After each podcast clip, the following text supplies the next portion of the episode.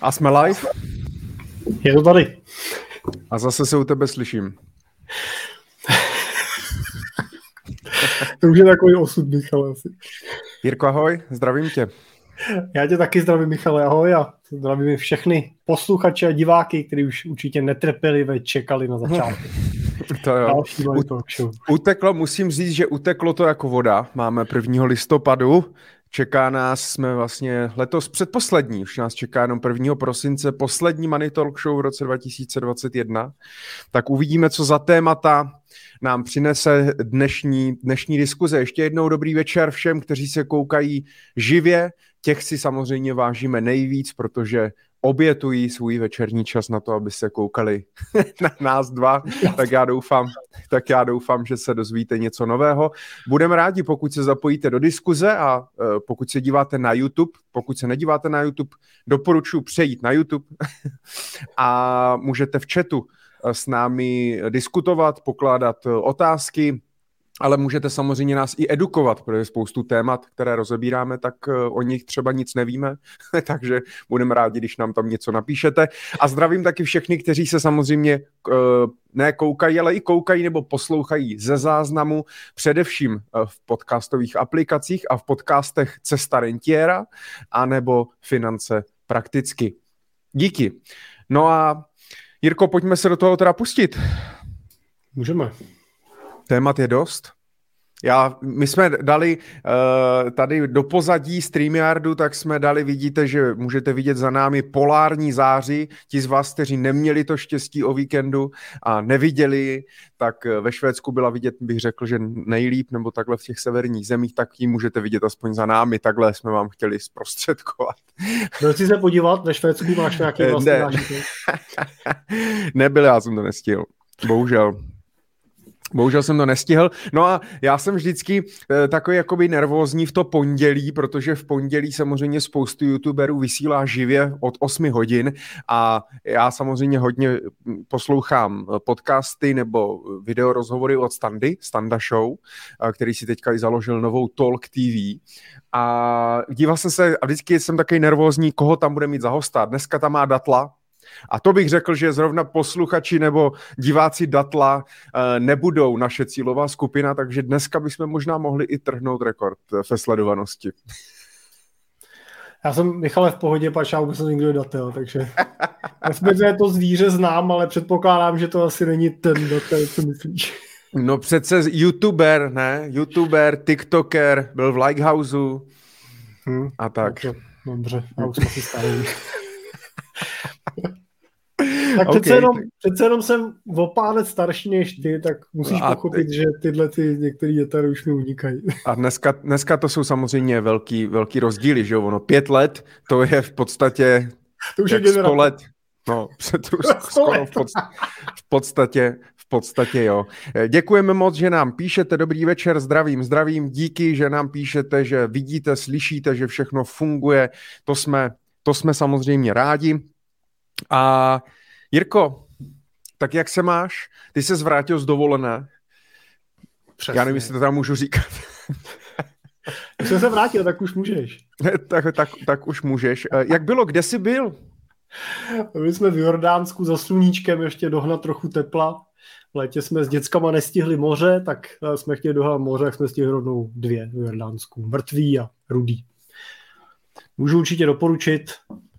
A, a já jsem teda posílal i mail minulý týden do naší uh, sítě a vrátil se mi na to hrozně jako spousta pozitivních takových reakcí, jenom uh, jako takovou výzvu k tomu, že uh, já se vždycky hrozně rád vracím z těch, z těch cest, teda, z toho cestování vždycky zpátky domů, protože uh, si pak člověk uvědomí, jak se tady máme dobře, jo? jak uh, vlastně se večer opravdu nemusíš bát jít na procházku i ve městě, jak, nebo ve většině míst, teda, jak eh, můžeš jít na procházku do lesa, což taky jako let kde nejde, protože třeba lesy nemají vůbec, jako třeba v tom Jordánsku, nebo když jsme byli na Islandu, ale, a nebo zase mají, ale mají třeba soukromí, že jo, kolikrát prostě ve Velké Británii typicky prostě většina těch lesů je oplocených a nedostaneš se do nich, že jo, tady máme ze zákona přístup vlastně do lesů, musí nám to ty soukromí lesníci umožnit a tak, tak si myslím, že se máme teda tady dobře, no, ať už jako z pohledu bezpečí, nebo i z pohledu nějakých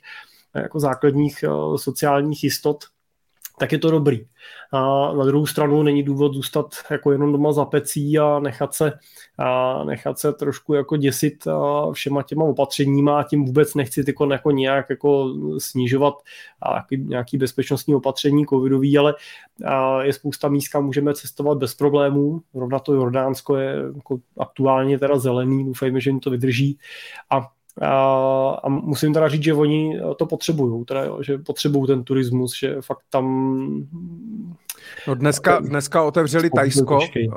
Tajsko, dneska, dneska otevřeli Tajsko a Tajsko by, myslím si, že snad 70 nebo 80% toho HDP dělá vlastně cestovní no, jasně, ruch. Jasně. A otevřeli Ameriku dneska. Tak, tak nevím, jestli jako nezbytně čeká, až tam poletíme.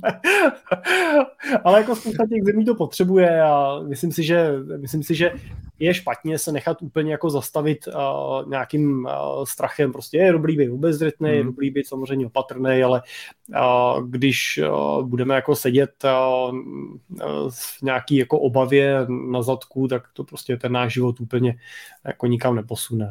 Byli jste přes cestovku nebo sami? Byli jsme, no, byli jsme přes cestovku. Byl to teda Takže... exkluzivní zážitek, ale to víc nebudu komentovat. Tuhle bych úplně nedoporučoval. Ale tak jsme taky influenceri, tak už můžeš možná říct, že jo, ale tak, nebo se bojíš, že to položíš, když to řekneš? Ale tak jako můj nějaký subjektivní zážitek, já se nechci úplně jako schodit, ale... Ale, ale zpětná vazba je důležitá přece, ne? To já jim dám určitě. Dobře. A když už jsme u toho, u toho Jordánska, tak jak je v Jordánsku rozvinutý kapitálový trh?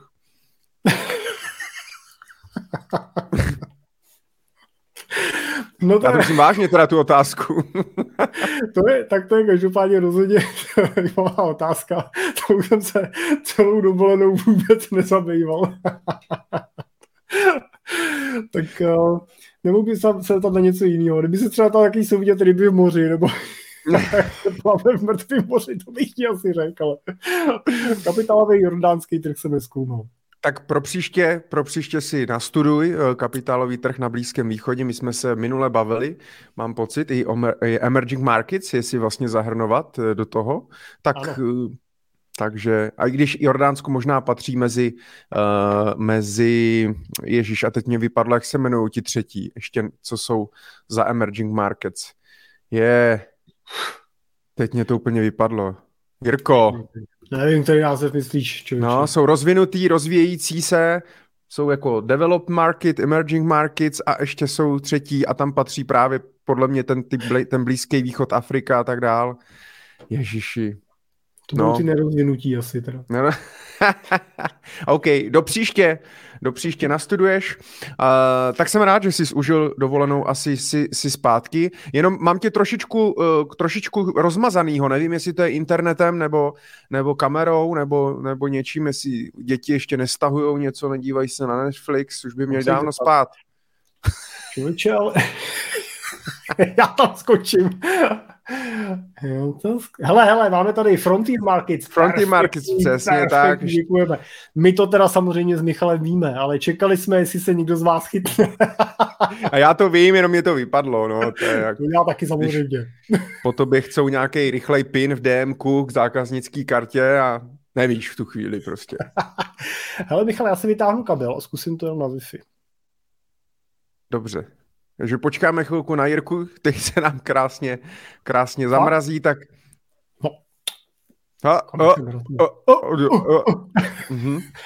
Je to dobrý.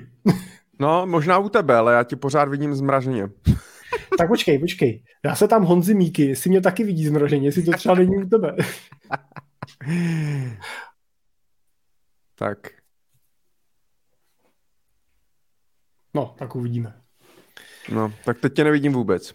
Teď mě nevidíš vůbec, jo. Tak to bude u tebe, já se hmm. vidím. Tak to je super. A v ostatní mě vidí. První technický problém. Škoda, že tady to nejde celý vypnout a zapnout znovu. jsme přišli o, o všechny. No. A teď to nejde, točí se kolečko, hele, člověče. No, tak zkus to asi, zkus asi to vypnout a zapnout, já je zatím budu bavit. Dobře. A co mám vypnout? Celý StreamYard vypni. Nebo ty odejdi ze studia. Dobře, tak já odejdu. Takže bych tě vyháněl. Zkusíme. Dobře. Jirka se vrátí, tak uvidíme, s čím se, s čím se, s čím se vrátí. Já mezi tím řeknu, že eh, na YouTube, eh, na mém YouTube, tak je, já jsem pokořil tisíc eh, odběratelů a určitě mezi ně patříte i vy, co posloucháte mojí Money Talk Show nebo naši Money Talk Show, takže za to jsem moc rád.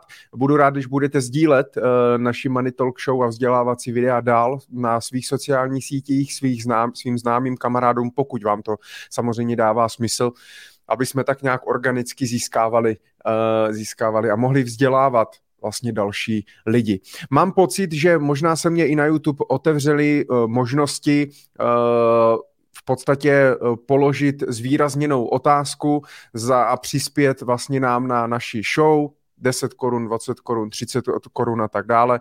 Takže můžete to, můžete to když tak vyzkoušet Eh, v tom chatu dole je taková, myslím, že takový dolar nebo něco, tam je možnost peněžení poslat zvýrazněnou otázku a uvidíme, jestli to půjde, nepůjde, jestli dneska vyděláme nějaké peníze nebo ne. My bychom chtěli s Jirkou pro příští rok eh, otevřít možnosti příspěvků na Money Talk Show, protože chtěli bychom ji zlepšovat, chtěli bychom se vidět i živě s Jirkou, nejenom takhle, takhle online na dálku, chtěli bychom připravovat i nějaký další témata, zvát nějaké hosty, tak uvidíme. Pokud samozřejmě budete mít nějakou zpětnou vazbu na to, eh, jak bychom naši Money Talk Show mohli posunout, co bychom mohli zlepšit, tak budeme rádi, protože to děláme samozřejmě hlavně pro vás, aby vás to bavilo, aby vy jste se něco dozvěděli a jinak to nemá, jinak to samozřejmě nemá význam.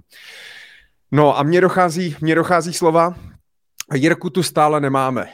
Tak já nevím, nevím, co se stalo, jestli v Plzni vypadl celý, celý proud, přece jenom blíží se nám energetická krize, o které jsme se taky samozřejmě chtěli bavit, nebo budeme se dneska bavit, jestli se Jirka ještě připojí. A už, už se objevuje Jenom jeden kliká, Michale, na to přidat do streamu, jo, ne dva. tak co? Skvěle. Je to, je to lepší, já jsem zatím udělal nám promo, že už nám můžou, že jsem na YouTube se mě otevřela možnost peněžení, takže můžou nám posílat finanční příspěvky uh, už na naší Money Talk posílat. Show. Tobě můžou posílat příspěvky. My se rozdělíme potom. tak, tak, perfektní. Já jsem slyšel, že jsi říkal, že jsi dostal přes tisíc odběratelů. Přes tisíc odběratelů jsem se dostal, no, sledující. Já jsem se teda nedostal přes tisíc odběratelů ještě, ale dostal jsem se přes 20 tisíc odběratelů mailingu teď, no, jsme to nedávno vyhodnocovali. Tak. No tak to je neuvěřitelný. Ale možnost peněžení mi ještě pořád teda smart mailing nenabídnu, tak nevím. Tak dělám něco špatně. Takže velká, velká gratulace, my jsme rádi samozřejmě, že vás to baví, že vás to zajímá a tak dále. To, jak jsem říkal, děláme to pro vás. Uh, Jirko, máš nějaký novinky za měsíc říjen, co se událo uh, a tak dále. Já mám připravené nějaké články, které jsem za říjen našel a uložil jsem si, mm, že bychom se o tom mohli pobavit, anebo jenom třeba informovat, ukázat, ale dám ti slovo, jestli bys měl nějaký, nějaký téma nebo nějaký článek nebo něco, co tě zaujalo za poslední měsíc. Tak uh, my jsme se o tom bavili už před vysíláním. Já jsem říkal, že pro nás ne, jako investičáky je pořád takovým jako velkým tématem uh, inflace a uh, zvyšování úrokových sazeb, který teda uh, v Čechách hodně vedeme a čekáme, kdy nás bude následovat nebo jakým tempem nás bude následovat ten svět, hlavně teda Amerika. A ty jsi mi na to řekl, že to řešíme pokaždé, že už to nikoho nezajímá. Tak, tak. Ale já jsem rád, že jako Česká republika udáváme světové tempo a že e, záleží teďka ve čtvrtek se bude znovu e, pravděpodobně zvedat základní úroková sazba, odhazuje, odhaduje se o 50 bazických bodů. A a jestli nás bude následovat svět, tak to je super, jestli jako, mm, jestli jako lidi z Fedu a z ECB říkají, ty brďo, co ten Rusnok tam vyvádí, musíme takhle ho to, Takhle to asi úplně nebude, ale, ale musím říct, že to tempo růstu jako český v podstatě nás ovlivňuje jako investory hlavně z pohledu nějakého měnového kurzu nebo pohybu měn, protože samozřejmě čím jako vejš jsme na úrokových sazbách nebo čím je větší ten úrokový rozdíl mezi sazbama českýma a třeba dolarovými nebo eurovými, tak to samozřejmě má tlak na kurz koruny. No ale měla a... by posilovat, ale neděje se tak. No tak myslím, zase další že, tlaky ještě kolem, jo. Hmm. ale pokud bude dlouhodobější ten tlak, tak to pocítíme. Jo. Má to tlak na třeba měnový zajištění, to se teda zlevňuje případně jako měnový zajištění, což se týká třeba hodně fondů, uh, ale nás to teda zajímá hodně z pohledu třeba nemovitostního trhu a na to jsem já zvědavý a čekám třeba na příští rok. A dneska jsem to zrovna řešil s klientem, kde máme dělat velkou transakci jako nákupní nemovitostní, asi za v řádu to bude 40 milionů korun. A tak jsme hmm. jako s nadějí, s nadějí, vyhlí, s nadějí vyhlížíme ten růst úrokových sazeb, který přijde letos jednou, možná dvakrát. Ten odhad je, že by mohlo dokonce ještě dvakrát hmm.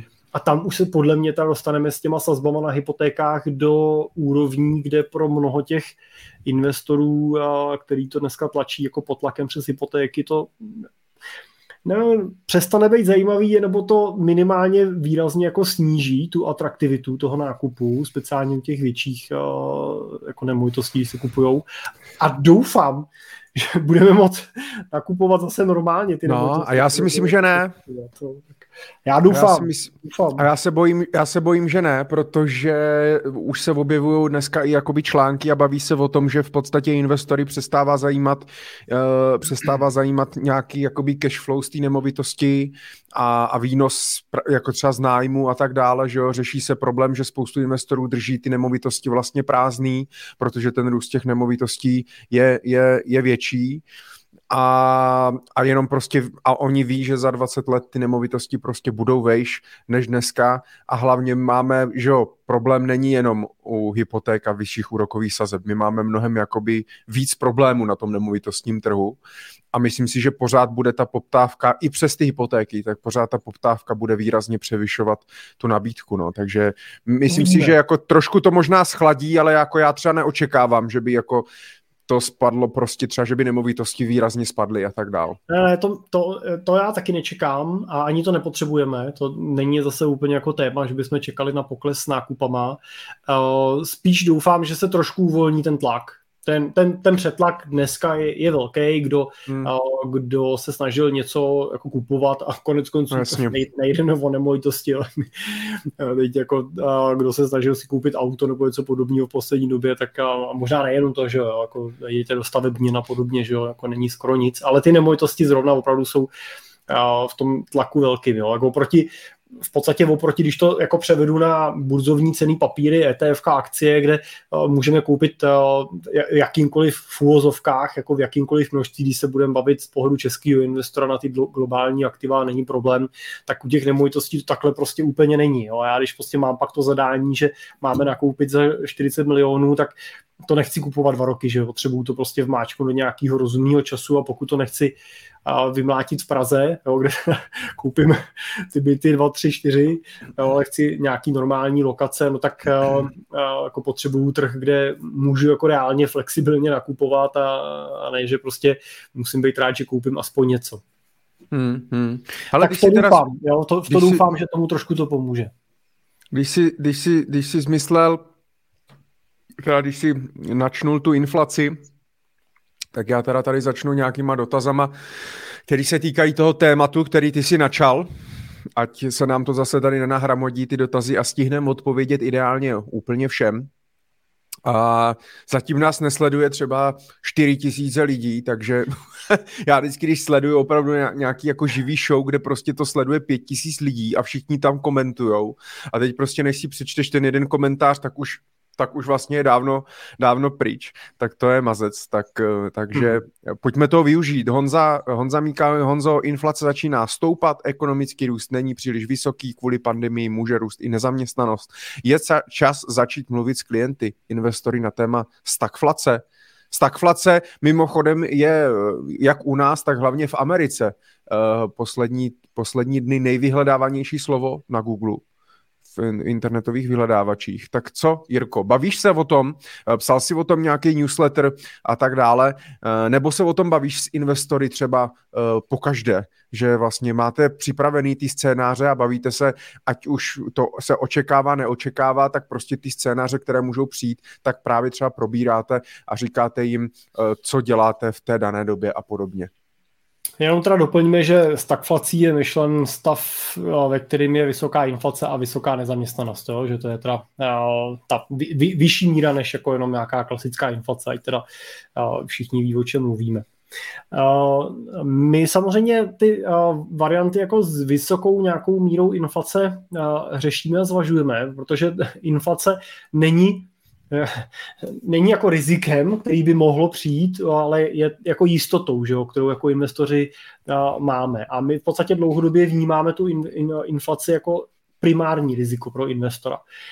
I když byla, i když byla v těch minulých letech na úrovni nuly, nebo prostě to bylo do jednoho procenta, tak jsme vždycky o inflaci s investorama mluvili a musím říct, že i typicky ty naši investoři, kteří přicházejí, tak oni jako jí řeší. Je to prostě pro ně dlouhodobě téma číslo jedna, většinou ten parametr jejich je, chci překonat inflaci. Takže to překonání inflace je pro nás zásadní.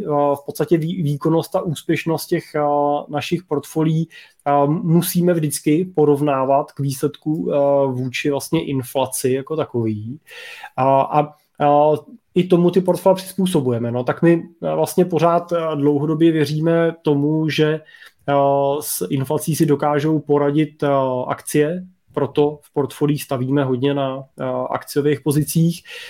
Z pohledu dluhopisů, tak dneska používáme v portfolích primárně inflační dluhopisy, který od začátku letošního roku i v těch ETF-kových pozicích, které používáme my, tak jsou plus, dneska jsme to řešili s klientem, asi plus 7% aktuálně za těch posledních 12 měsíců.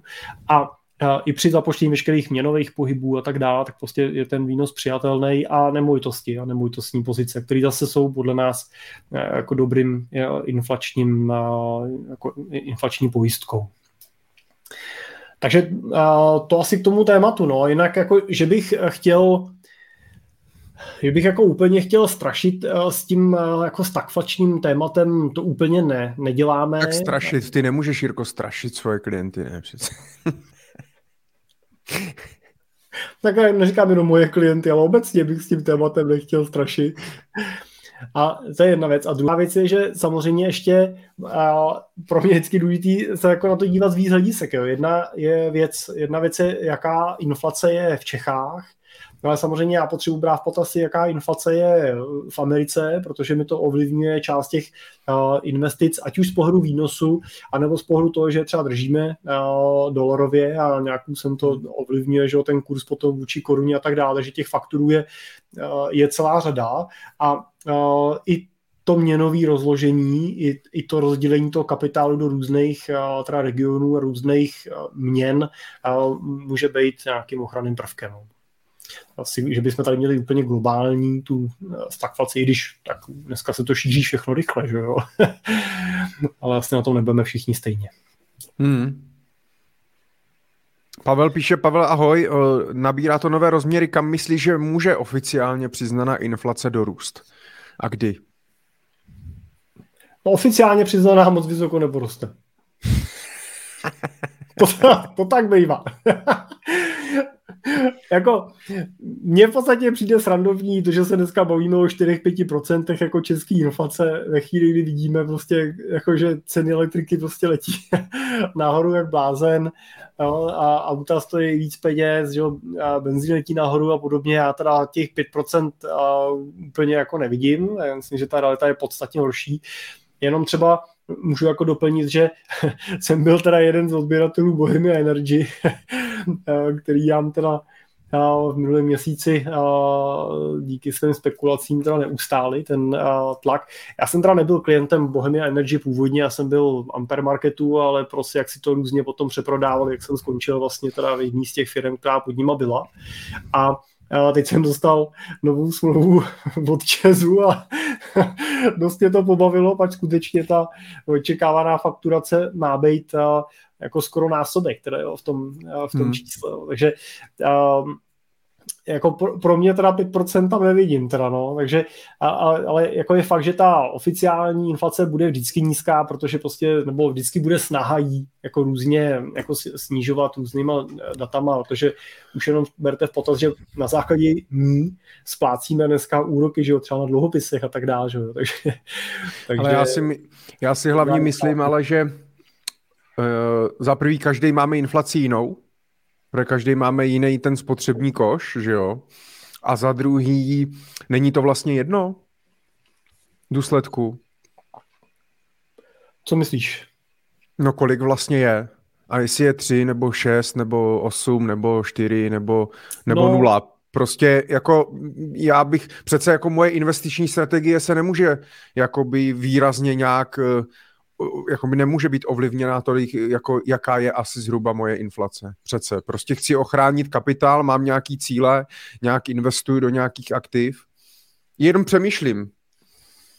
No, uh, jedno to úplně není z řady jako makroekonomických a politických důvodů, jako když to mám brát pro nás jako pro zemi, jo? když prostě... No já myslím ne, já myslím jako pro mě, jako prostě mě, jako svýho investora, svůj majetek, a tak dále. Jo? Když stejně tu svou reálnou neznám, oficiální je teda nějaká, ale všichni ti ekonomové a tak dále říkají, že to je vlastně jedno, tak prostě nějaká inflace tady je, víme, že se zdražuje, víme, že nám to ukusuje prostě z našich úspor, uh, tak je potřeba prostě investovat a budovat majetek. Což ale je, vž- což je ale za, jako za jakýchkoliv okolností dobrý budovat nějaký majetek. To máš pravdu, to s tebou souhlasím, ale, ale ta inflace je zásadní z toho hlediska, že vůči ní by si měl porovnávat efektivitu tvých investic.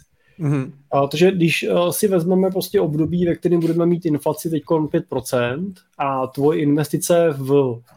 A teď teda naše malá říká vždycky králíček v úvozovkách teda, ty máš v, uh, v úvozovkách bezpečný dluhopisy, korporátní koupený, český eh, za bezpečných 5%, eh, takže po zdanění někde kolem, eh, nevím, 4, 4,5%, no tak rázem zjistíš, že když ten dluhopis jediný, co ti nese, je ten kupon. A ten kupon je půl procenta pod úrovní inflace, tak ta tvoje bezpečná investice se ukazuje jako výrazně riziková investice, protože ty tvoje peníze žere. Jo? Ty tam budeš mít prachy na pět let a za pět let ti teda eh, s jistotou vlastně, pokud bude 5% inflace, vrátí eh, míň, než si jim dal, a to včetně toho kupónu. Že?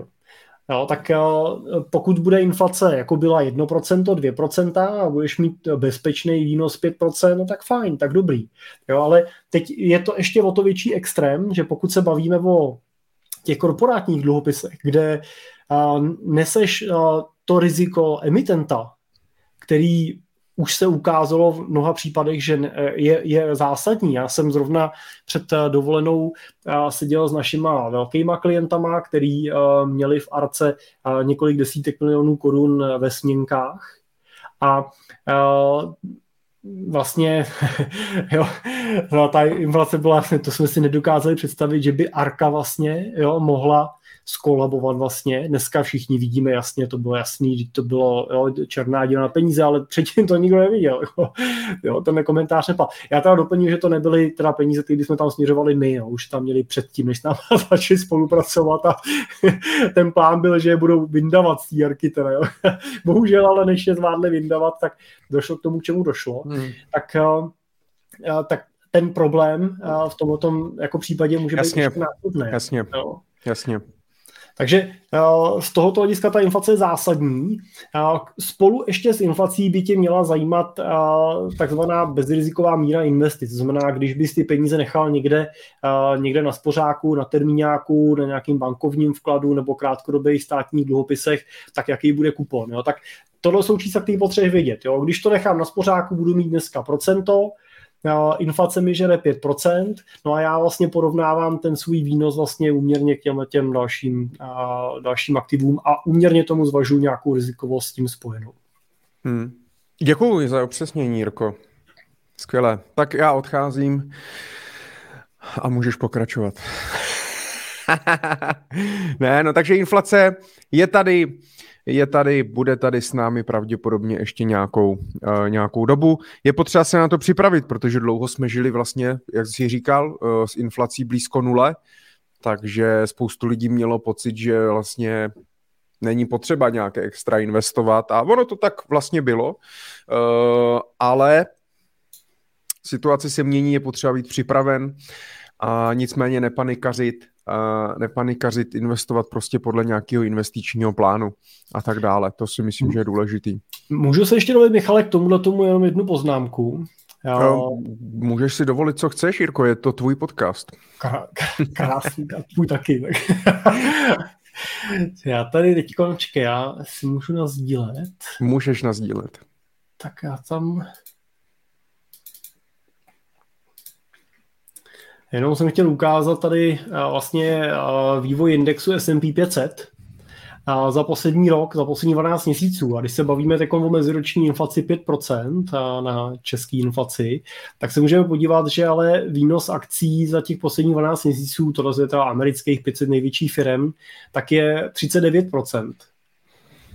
A tady možná jenom na tom příkladu chci ukázat to, že třeba zrovna ty akcie jsou jedno z těch aktiv, který se s tím v velké míře dokáže popasovat. Neříkám, že ve všech obdobích, neříkám, že v každém roce, ale v tom dlouhodobém průměru oni s tou inflací dokážou držet krok.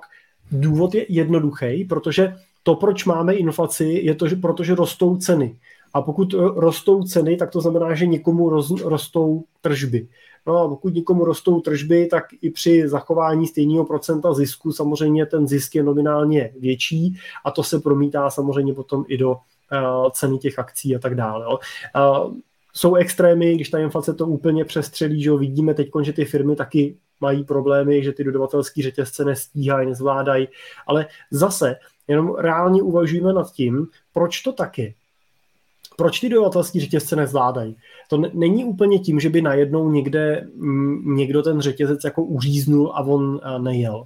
Jo, teď z velké části je, je tím důvodem extrémně zvýšená poptávka. Je to ten poptávkový šok, kdy se dohání vlastně ten rok, co jsme byli všichni doma.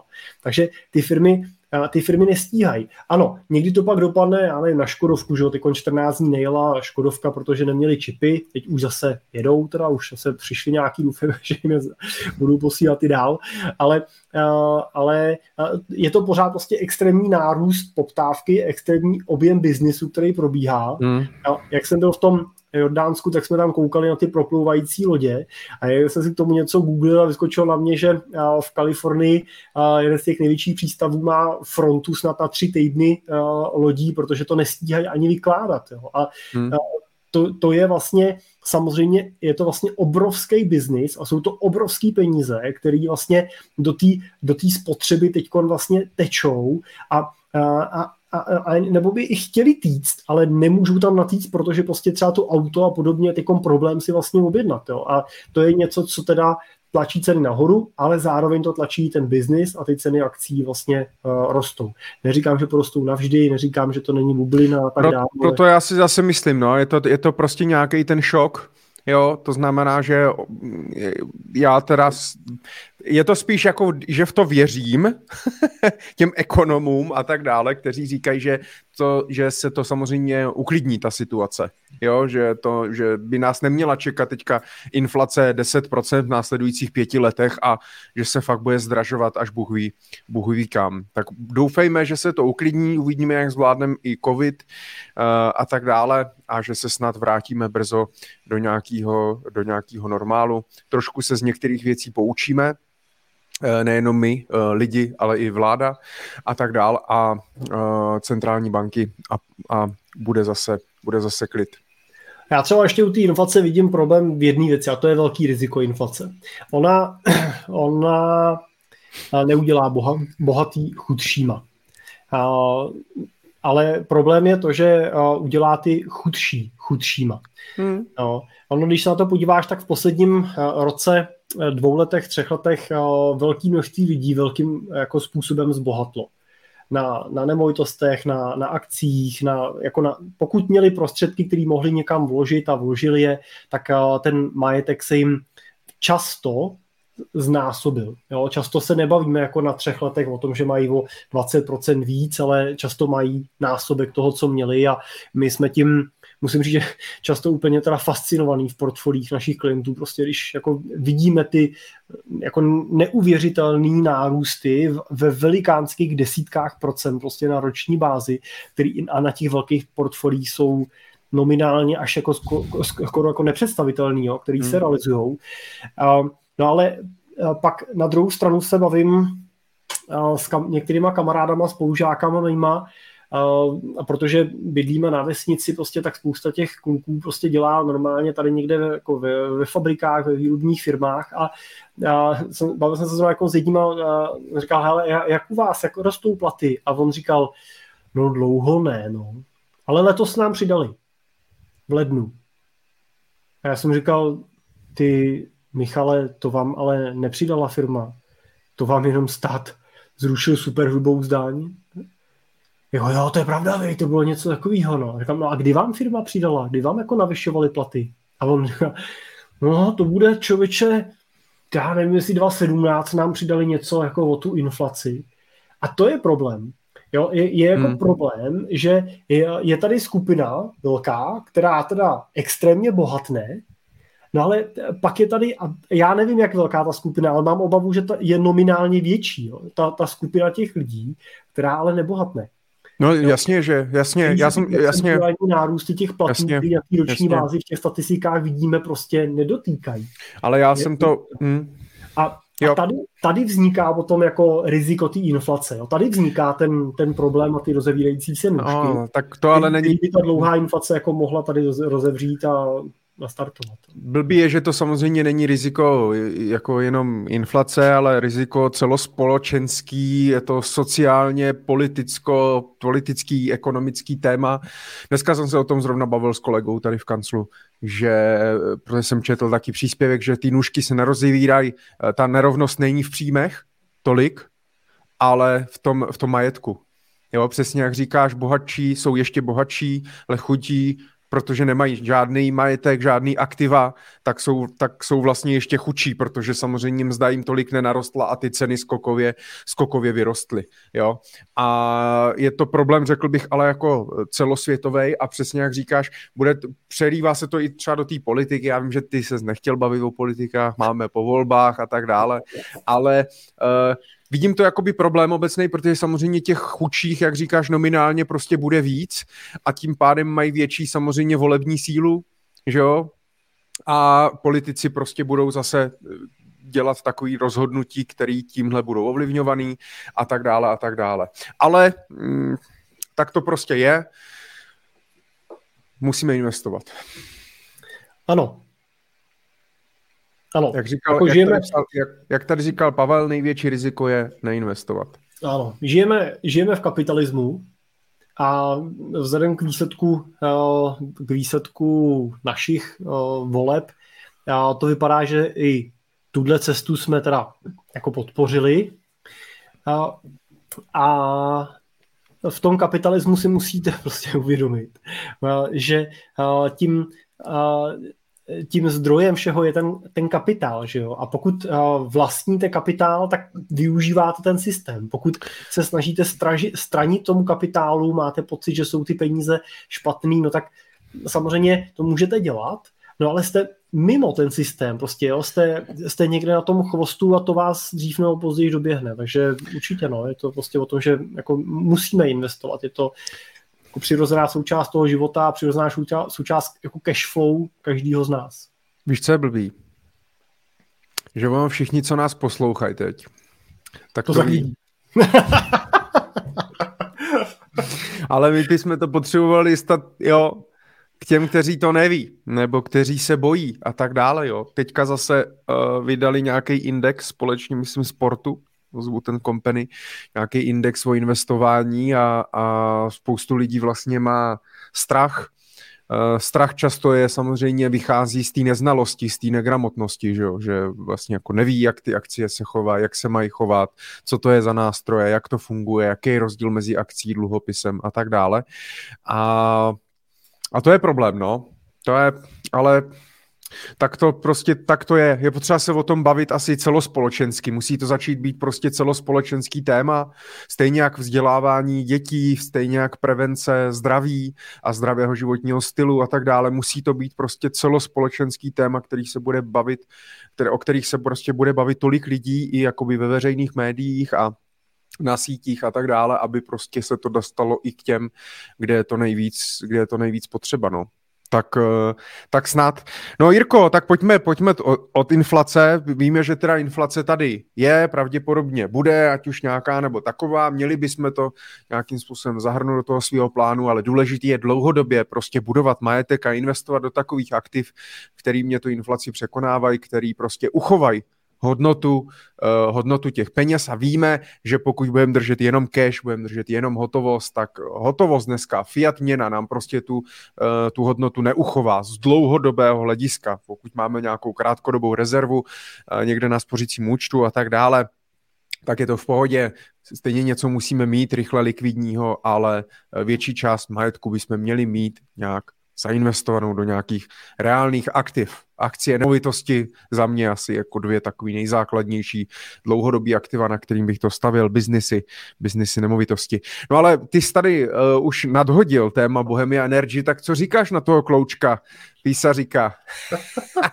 my, mám, my jsme ještě malí lidé, máme malou sledovanost, tak my si tady ještě můžeme říkat, co chcem. tak bez obalu, Jirko, co na to říkáš? To je výkuk. No, tak No, tak jako já jako zákazník jsem byl trošku překvapený. A ty jsi věděl, že to je pod Bohemkou ten Ampere, nebo? Jo, jo, jo. Jo, to jsi věděl.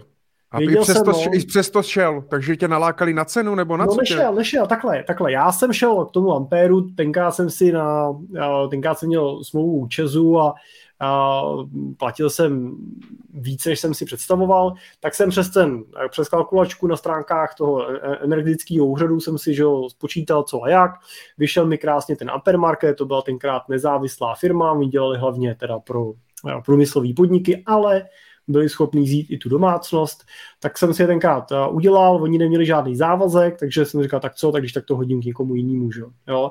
Pak teda si po roce a půl koupila Bohemka, říkal, no tak to je paráda, dobrý, jak co se dá dělat, ale mám to bez závazku, už tak to hodím někam jinam, takže jsem to ne, uh, neřešil, nechal jsem to běžet, ta cena byla pořád slušná, až teda teď někomu mi zaskočilo, že ale víš, co ještě bylo vtipný? Eh, mně přišlo od toho od toho Amperu, nebo on to pak bylo pod někým ještě jiným, tak mi přišlo asi čtyři nebo pět dní předtím, než padly, tak mi přišla informace, že si mám překliknout na jiný typ smlouvy, jo, že budu mít tu smlouvu, jak nakupují tu cenu. Já mám aktuální spotovou cenu na burze plus nějaký jako případek k tomu, říká dobrý, tak snad to bude jenom nějaká chvíle, tak jsem si to překliknul ještě jsem to řešil se známým jeden den, říkal, já to mám taky, tak jsme to uh, řešili spolu, co, co, s tím, jestli to má udělat takhle, nebo to má dát někam a fixovat tu cenu. No a pak druhý den psal maila, hele, jsi tam taky na, náhodou u té bohemky. Říká, a co? No, oni zkrachovali, tak, uh, tak uh, to bylo takový překvapivý, no. Jo, jo, já si pamatuju ten, ten den, byl jsem na obědě zrovna, kdy, kdy, kdy toto, ono, den předtím, myslím, že, nebo dva dny předtím, tak vlastně to bylo na Slovensku a, a pak to přišlo i, pak to přišlo i sem. A... Michale, myslíš, že to bude, jako když padly dvojčata? Že, že američani říkají, že ví, co dělali 11. září, ty budeš říkat, že vím přesně, co, se, co jsem dělal v den, kdy krachovala 13. října. No, uh, no, ale je to, je to, je to vtipný, no, jako já, mm, je to mazec, no. Je to, je, je to jako, teď se to řeší samozřejmě všude, je to téma jak inflace, že? Ale blbý je, že co samozřejmě je problém, že pro spoustu lidí opravdu to, to prostě může být problém, že teďka jak oni přešli, že jo, eh, k těm dodavatelům poslední instance, tak prostě a oni musí pro ně nakoupit prostě tu elektřinu na tom spotovém trhu, nebo ten plyn, ten plyn je ještě horší o něco, než ta elektřina, tak eh, tak to prostě je problém. Ty zálohy vzrostly fakt jako hodně. Ty, hele, uh, já nevím. Ne? No takhle, vzrostly, vzrostly, ale je to možná jenom jako, musí to ty lidi vyřešit dřív, jo, ale za mě třeba zase naopak, já jsem ocenil, že je nějaký systém, jako, který to řeší, jo, že teda padla Bohemka, to neznamená, že mi odpojí elektriku, jo, je teda ten čes, kde mě přebírá. Já jsem v podstatě se prokliknul na čes, tam byl rovnou odkaz, že jo, co mám udělat. Udělal jsem si nějaký samovodečet, že jo, abych jim tam uh, dal data. Poslal jsem, dělal jsem si, říkal jsem, už to nebudu znova řešit, prostě hodil jsem to k Česu, vybral jsem si smlouvu, na jakou dobu teda chci tu, ten závazek, oni mi řekli, kolik to bude stát. Já nevím, jestli potom podepsal jsem ji elektronicky, smlouva nabíde platnost asi za 11 dní, takže budu v tom provizoriu, já nevím jak dlouho, jo, tři týdny nebo něco takového. Jako já neříkám, že to je dobrý, jo, ale tak to je ten kapitalismus, ne, co jsme se bavili, jo. Prostě to jako Bohemka posrala, bohužel, jo, zkrachovala, vybral jsem si blbýho dodavatele, dobrý, to jako je můj, můj, můj boj. Ten systém ale zajistil, že jsem nezůstal bez elektriky a je na mě, jak rychle vyřeším prostě změnu k někomu jinému. Víš, jako já v tom jako nevidím v tom vlastně nějakou jako tragédii. No a, nebo... a teď, OK, a teď vlastně teda jakoby co s tím, co by to by mě třeba zajímalo u tebe, co by vlastně teda ten stát měl dělat, protože za prvý jako 900 tisíc lidí je fakt hodně, a, a za druhý, ty jsi v pohodě, že jo, finančně. Ty jako neřešíš, i kdyby ti to vzrostlo prostě pětinásobně, desetinásobně, tak prostě ty zálohy platit zvládneš. Ono pak na konci, za ten, až bude to vyučtování, tak oni jim to třeba vrátí, že jo, a tak dál. Ale tak eh, jako vnímáš to tak prostě pro všechny, že lidi, co na to fakt nemají třeba eh, a tak dále a třeba jinýho no, dodavatele nějak neseženou a podobně, tak jako... No, jak neseženou? To, tomu nerozumím. Jak, jak neseženou dodavatele? Prostě ten čas naklikneš a uděláš elektronický smlouvu na dálku během chvíle. Vybereš si tam prostě jeden ze tří tarifů. No to jako, uděláš, jako... ale záleží, jakou ti dají zálohu, že jo? Tak pokud ti lidi říkají, že platili zálohu tři tisíce a teď mají platit 15, tak... To, ale já ti řeknu, jak to mám já. Platil jsem no. zálohu tři tisíce asi 300 nebo 200, něco takového. A teď teda platím 4700 zálohu. Takže vzrostla mi, jo, ale poměrově mi teda vzrostla o, já nevím, jo, ne, o, o půlku třeba, jo, o 50%.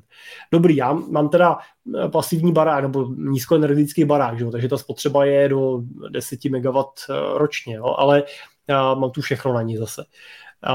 Ale jako proč by ti to skočilo najednou, nebo já nevím, teda nevím, nevím úplně ten důvod, mám tu svoji zkušenost, která prostě vypadala takhle, není mi to příjemný, jo, že místo a, 30, já nevím kolik, pěti, prostě zaplatím 50 prostě, ale tak, jako, tak to je, ta cena té elektriky taková je. Jo.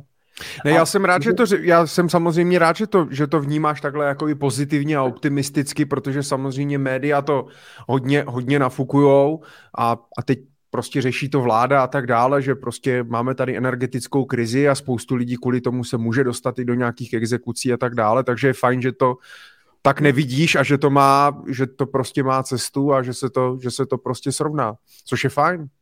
Jako srovnat se to srovná. Já, jako co by s tím měla dělat vláda nebo stát, jako nevím. Já, to se můžeme bavit spíš jako o tom, o ceně té elektriky, že jo, jestli mají nějak jako reagovat a podpořit to, že ta hmm. cena té uh, energie prostě je na násobku toho, co byla. Jako větší problém než my prostě může být, než domácnosti ještě může být v průmyslu. Jo, což jako pokud se vzhledem té eh, ceně energie zastaví některý výrobci, teď zrovna jsem četl, že se zastavila výroba AD Blučka třeba podobných věcí, jo, a oni to zastaví a vznikne nám tady díra na trhu, že ne, nebude AD Blue, jo, tak, tak nám nepojedou kamiony, tím nám vznikne zase díra někde a tak dále. Jako to poškození těch výrobních řetězců by mohlo být jako a, problematický, ale jako zase, jo, já nevím, jo, mám, mám prostě pocit, že pořád jako žijeme teda v nějaký jako kapitalistickém režimu a že ten trh by si s tím měl mít jako šanci uh, taky poradit, že jo, taky prostě jakoby uh, ta, ta cena vystřelí, pak zase spadne, konec konců ropu jsme taky viděli pár let zpátky, že jo, na 150 za uh, barel, že jo, pak šla zpátky na 50, že jo, teď ta se, se hrabe nikam ke stovce, prostě je to pořád cena nějaký komodity, pořád reaguje na poptávku a nabídku, my si ji trošku pokřivujeme u té energetiky těma emisníma povolenkama, to samozřejmě to může komplikovat, ale to, to je tak jediné, co tam můžeme ovlivňovat reálně. Myslím si, že nějaká podpora toho, že nám budou posílat prostě příspěvek na elektriku, ať to dají případně teda nějaký části lidí, který by se to dotklo prostě v nějaký hmotný nouzi třeba, ale jako Ale to jako s tím, s tím souhlasím, to jsou taky teďka na sítích takové jako debaty prostě, jestli udělat plošně, jestli udělat ploš, plošně zase něco nebo uh, a tak dále. Tady jenom pro, pro, pro, když se bavíme o tom AdBlue, tak jsem našel právě jeden takový obrázek, co koloval zase na Facebooku. tak mě to, tak mě to pobavilo. Coca-Cola kamion už se asi nevrátí. No. Takže, takže tak, ale je to, je to, že jo, no, je to, je to, je to vtipný, teď samozřejmě, jak člověk fakt čte, jak prostě písařic, písařic rodina prostě uh, převádí na virtuální firmy nemovitosti a vyvádí majetek a s dalšíma ceřinkama pokračuje dál a tak dále. Prostě není to o tom, že by ta firma krachla, najednou prostě by byla v prdeli a to jenom prostě zatím úplně vidím, že se jim to prostě hold spekulovali prostě jinak, nepovedlo se to, zanedbali nějaký risk management, už se jim to nevyplatilo, nalákali prostě milion lidí a já jsem teda věděl, že on je vykuk od začátku, jo, mě teda Bohemka nebyla jakoby sympatická nikdy hmm. od počátku, už jenom tím, že prostě dělali door-to-door business a přemlouvali různý ty babičky a tak dále, prostě na, na verbovali tam prodejce hrnců, který chvilku prodali hrnce, pak pojistky, pak energie a tak dále, takže i kdyby mě to nabízeli v uvozovkách zadarmo, tak bych vlastně k ním nikdy nešel, jo. Fascinovalo mě vlastně, ani jsem nevěděl, že mají skoro milion zákazníků. To mě jako dost překvapilo, to, to, to je fakt hodně. To je fakt hodně. Já nevím, kolik má ČES nebo E.ON, který jako jsou přiřazený automaticky v úvozovkách na ty regiony, ale to je fakt hodně, jako jo. Takže, takže to mě spíš, mě to spíš sere a sere mě eh, ten, ten biznis, ten přístup vlastně eh, k tomu biznisu a k těm lidem a tak dále. Takhle se prostě biznis dělat jako nemá, jo, tímto způsobem. No, ale je to ale tak? Nemá, ale zase je to prostě volba každého toho jo, jo. odběratele, prostě spotřebitele, jo. zákazníka, jo, jo. komu dá důvěru, prostě nese tím nějakou míru prostě jo, rizika, někomu to zase třeba mohlo jako vyhovovat, jo, to, je to těžký, no. Je to tak? A je, no. je, je, je nějaká cesta teda, e, nějaký ty, ty jsi říkal, že máš pasivní dům, tak jako vidíš třeba i do budoucna nějakou cestu v nějaké právě třeba té energetické soběstačnosti, máš i nějakou fotovoltaiku, soláry a tak dále? No tak d- nemám zatím fotovoltaiku, mám udělanou přípravu. A je to přesně že jo, ta otázka toho, kdy a bude smysluplný si ji tam dát, že jo? jo dokud ta cena elektriky vůči nějaký spotřebě je nějaká s návratností se prostě pořád a, počítám někde na 12, 13, 14 let, no tak to pořád ty peníze radši jako uplatním někde jinde, který bych do toho dal, ale jako ve chvíli, kdy prostě mě to začne jako pít krev, tak ji tam můžu nahoru a posadit a jednou jí tam určitě dám. No. Takže určitě myslím si, že ty rostoucí ceny budou samozřejmě vytvářet větší tlak na tohle. Ale mimochodem, já mám pocit, že teď už platí pravidlo, Michale, že snad všechny domy musí mít jako pasivní standard. Jo. Že hmm. buď už to platí, anebo to platit bude že to budou tlačit jako všechno do té nízkoenergetičnosti až na ten práh vlastně té pasivity a je tady trend, že jo, kolikrát i těch plusových domů, že jo, který naopak ještě dodávají, že jo, do, do sítě energii, takže hmm. Jo, zase ono to jako případně otočí prostě některé trendy, některé trendy v tom, že třeba se právě spousta těch dalších zdrojů vyplatí. Hmm. Máme tady, někdo nám přidal tady Angry, Jan Mraček nám tady přijal Angry Smileyk, tak doufám, Honzo, že to není kvůli tomu, že tě nebavíme, ale že jsi naštvaný na to, na, na, na, na to, jaké jsou lidé situaci a na tu energii a tak dále. A, a OK, no, tak energie prostě je tak, jak to, tak, tak, tak, jak je. Myslíš si, že má smysl dneska třeba, jak vnímáš energetický sektor? Máš na to nějaký názor, co se týče třeba investic do nějakých jako, eh, do energetického sektoru, do energetiky jako takový? no tak my třeba jsme po amerických volbách do některých takových dynamičtějších nebo spekulativnějších portfolií zařadili některé fondy zaměřené právě na clean energy a jsou aktuálně asi minus 20%, jako jedno z mála aktiv. Oni to teda vykompenzovali všechny ty ostatní pozice, ale jsme trpěliví a držíme, jo. tam jsme přesvědčeni, že dlouhodobě to jako má smysl a že a ta pozice a si najde cestu zpátky. Ale... Takže hmm. a, jako musím říct, že jsme to tam, a, že jsme to tam dali, je to jako několik portfolií, kde jsme měli prostě požadavek toho klienta právě na nějaký zaměření, jako ještě tam ta specifikace byla jeho i tímhle směrem. A říkal jsem si, zase se ukázalo, že snaha o to jako vybrat nějaký sektor i s veškerou jako možnou analytikou se často ukazuje jako marná. My jsme teda samozřejmě vybrali některý sektory vítězný a byl tam i tenhle ten, který prohrával a a pak je otázka, jestli jako nebylo jednodušší prostě držet opravdu ten trh v té šíři jako takový. No. Takže tak asi, asi tak. No. OK. Uh, mám tady ještě, než se dostaneme k dalším, k dalším dotazům, tak mám tady jenom uh, zprávu, kdo to nepostřel, už to teda bylo na konci, na konci září a nestihli jsme to probrat to minulým, ale před minulém, před minulém Money Talk Show uh, 1. září, si mimo, když jsme to měli, uh, tak nějak, tak uh, jsme, me, nebo ne, my jsme neměli září, člověče. Září jsme neměli, říjen jsme měli poslední a pak bylo před prázdninama.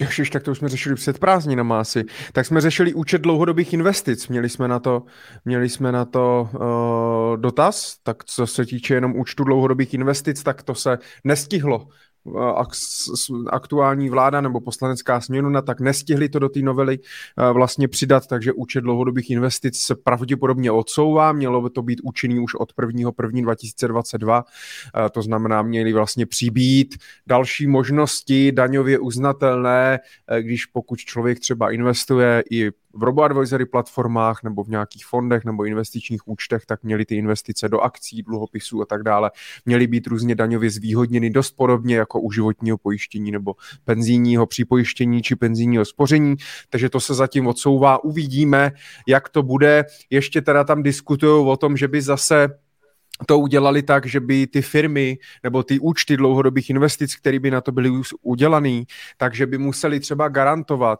výnos ve vyšší inflace. Jo, už tam zastrkají prostě nějaký tady tyhle garance, který to vlastně celý skurví, jo, ten produkt. To je neuvěřitelný prostě. Hmm.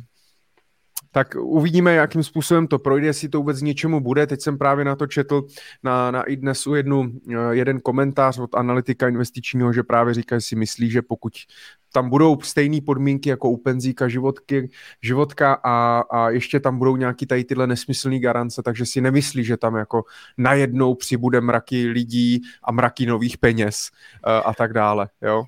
Hele, já mám obavu, eh, že to ve výsledku konečným, až na to jednoho nedojde, tak to bude něco za něco a e, že e, zavedením účtu dlouhodobých investic, e, na kterým se teda řekne, že dobrý, nemusíte platit daň ze zisku, pokud to přesáhne třeba 60 let, tak že daní za to bude to, že nám tu daňovou úlevu seberou na těch klasických kapitálech investicích, nebo ji protáhnou, nebo něco podobného. A tak jsem z toho takový jako nervózní. Hmm. Samozřejmě prostě s tím jako musíme počítat, jo. takže teď platí prostě nějaký daňový jako parametry, ne, prostě nemůžete počítat s tím, že budou platit i za 20 let, až budete tu svoji rentu čerpat, ale jako rádi bychom si tu daňovou variantu toho, že neplatíme daně ze zisku po třech letech jako udrželi dlouhodobě. No. Hele, ale jako já to nerozhoduju. Ani to, ani to nechci si rozhodovat, a, ani prostě já se budu muset adaptovat a tak, jak to udělají, tak to udělají a podle toho se rozhodne, rozhodnu, jestli do toho budu investovat nebo ne, svoje peníze. Ale třeba mě hrozně sere třeba podmínka těch 60 let. Já vím, že oni chcou motivovat lidi, aby investovali dlouhodobě, aby to nebyli jako spekulanti a podobně, ale proč tam do prdele nemůže být podmínka třeba 15 let, nebo něco takového. Já bych to teda udělal úplně bez podmínky, ale když už tam má být, tak prostě třeba nějakou rozumnou, protože vem si pro lidi, kterým je dnes 20, tak pro ně je i s normálním platem, když se nebudeme bavit s platem 20 hrubýho, tak ale je reálný klidně třeba jít do důchodu v 50. No ale oni dřív než v 60 si na ty peníze nebudou moc šáhnout, aby třeba mohli eh, jo, to čerpat s, tím daňo, s tou daňovou výhodou, uh, aby nepřišli o nějaký příspěvky a tak dále. No, ty jsi si ale na tu, tu otázku, eh, na tu, tu svoji výtku odpověděl už na začátku té dnešní show. A protože jsme se bavili o tom, že jsou tady rozevírající se nůžky mezi lidma a že jsou tady lidi, kteří investují s naprostou samozřejmostí a bohatnou v čase a je jedno, jestli je inflace vysoká nebo nízká, prostě průběžně dlouhodobě bohatnou. A pak, že jsou tady lidi, kteří prostě neinvestují a třeba investovat nebudou, prostě je to úplně jako mimo jejich rámec nějaký gramotnosti, inteligence a tak dál. A a ty, ty nás jako neposlouchají, že jo, ne, a ne, nesledujou a tak dál. A, a, a tyhle produkty, je potřeba si uvědomit, že tyhle produkty jsou primárně mířený na tuhle tu skupinu lidí, Michale. Jo, ty penzíka, já nevím, životní pojistky prostě a podobné věci jsou jako primárně umířený na tenhle ten jako masový trh, na tu skupinu těch běžných zaměstnanců, který mají ty bohužel významně podprůměrný mzdy, jo, nemají těch, jo, co dneska těch 35 tisíc, prostě na to oni si žádným jako, nes, jako nesahají jako reálu a, a jsou schopní si odkládat těch, já nevím, 500 korun, 1000 korun měsíčně, tak jako na ně je to cílený. A těmhle lidem a, ty, a to nechci se nikoho dotknout, jo? to jako hmm. není vůbec jako nějak dehonistující. Já doplním, že sám mám samozřejmě penzíko, využívám tyhle produkty taky, že jo, Pro, proč, to, proč to nemít, ale jako můj důchod to nevyřeší, jo? já ho na něm samozřejmě nestavím, ale mám ho, je to prostě jedna z těch částí, kterou tam mám, ale není to něco, co mě vytrhne, ale spoustu těch lidí, těch normálních lidí s normálníma příjmama to vytrhne. Jenomže těmhle lidem musíš eh, jako před tady těma lidma musíš ty peníze vlastně ochránit. Oni jsou největším rizikem pro tu investici. To, že to vyberou dřív, to, že na to sáhnou. A a když jim řekneš 15 let, no tak oni to přesně že vyberou v těch 40, ale nezajistí si tím rentu, ale koupí si za toto nový auto. Jo, opraví, udělají si bazén na zahradě. Jo, a jako máš, máš, jako máš, máš pravdu, protože samozřejmě v tom starém penzíku, když vlastně po 15 letech měl tu výsluhovou penzi, tak lidi si tam našetřili po těch 15 letech při průměrné úložce 300 korun, prostě si tam našetřili 50 tisíc a no. vlastně to jakoby vybrali a místo, aby pokračovali, převedli to do nového a tak dále, tak to vybrali a koupili si prostě auto nebo telefon nebo jo, jeli na dovolenou jo. nebo něco, no. Ono stejně z toho, já vím, jako vím, jak to myslíš, no, ono stejně z toho penzíka se dá vybrat, ty přijdeš jenom o státní příspěvky, ale můžeš to vybrat, zdaníš to, ale to zdaníš i tak, když to vybereš v 60 jednorázově, tak je to navázaný dneska jenom na ty státní příspěvky, který ale stejně vlastně v důsledku v tom 30 letým horizontu dělají minoritu, že? Ale uh, já nevím, no, já jak nevím, proč zase vymýšlí, já vím, že myslím, že to přinesl Akat, tuším, a Jana Brodany, myslím to hodně to a samozřejmě i ti další, že jo, správci, obchodníci s cenými papíry, kteří se budou moct zapojit do toho nějakého systému mimo třeba penzijní fondy, jo, ale já to nechápu, jo, proč, když, jo, teď už jsme měli tady druhý pilíř, pak to zrušili, teď nějaký účet, jo, teď zase něco a, a tak dále, tak všichni říkají, všichni pak argumentovali, už tady máme třetí pilíř, máme penzíko, je nějak funkční, tak pojďme spíš a my jsme se bavili o tom předminule, že jo, v tom, v tom červnu, tak si to můžou pustit, když tak ostatní, ale a zase na druhou stranu prostě jako, že jo, já teda jsem proti státním příspěvkům, státním podporám, ty daně jsou super, to mě jakoby dává, dává smysl, uh, to je fajn, když člověk pak z toho vyplácí nějakou rentu, tak nemuset prostě příspěvky zaměstnavatele osvobozený a tak dále. Chce to možná víc motivovat ty lidi a hlavně, jak říkáš, no, zvedat tu gramotnost prostě. Hele, tohle je přesně ono, jo, to málo kdo si tohle uvědomuje. Prostě každý si dokáže spočítat, že uh, já nevím, kolik to je, 2500 korun od státu, jo, když si tam dám prostě uh, tisícovku a tak dále, že jo, krát nějaký počet let a podobně, že jo, jak si říkáš, no to nejsou úplně malý peníze, 25 tisíc, 2500 a tak dále, ale málo kdo si spočítá, že uh, za těch 20-30 let, když tam prostě budou posílat pravidelně 2, 3, 2, 3 4, 5 tisíc, nevím, měsíčně, tak uh, můžou snadno našetřit, já nevím, pácnu, jo, milion navkládat a ten milion za těch 20-30 let jim snadno udělá další milion plus že jo, na zisku, kolikrát i víc.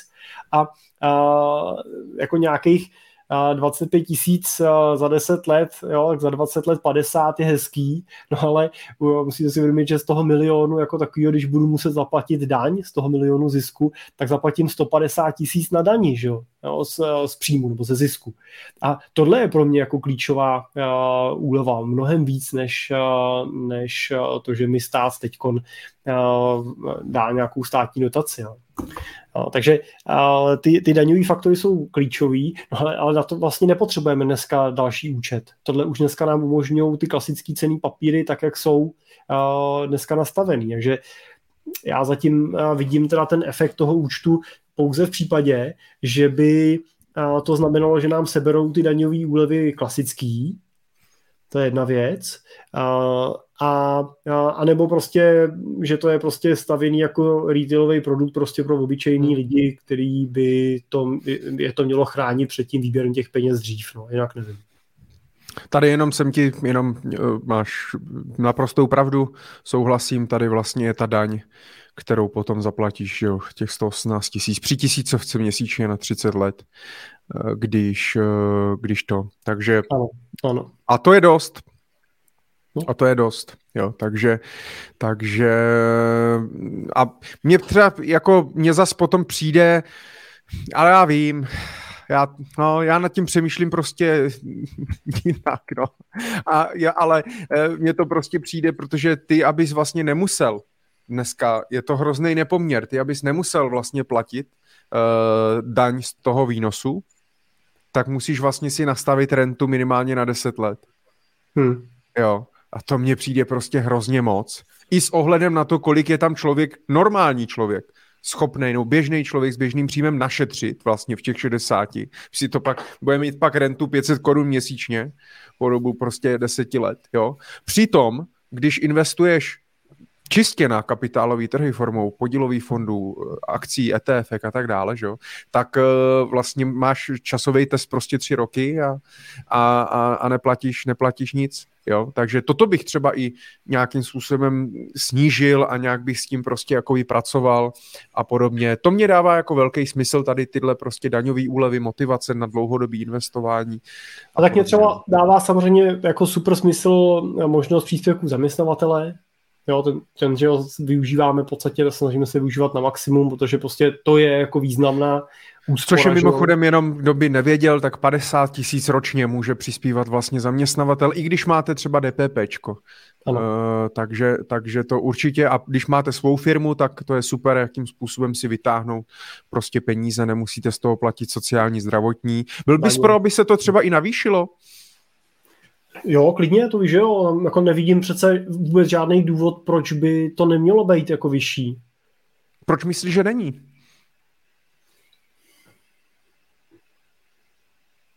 Já jsem nad tím nikdy nepřemýšlel, tak mě to jenom teď napadlo, že vlastně nevím, proč. Oni no, to teda zvyšovali. Oni to zvyšovali už teda, jo. To furt ale... Prostě, že jo, no. Já si pamatuju, že to bývalo 12 tisíc.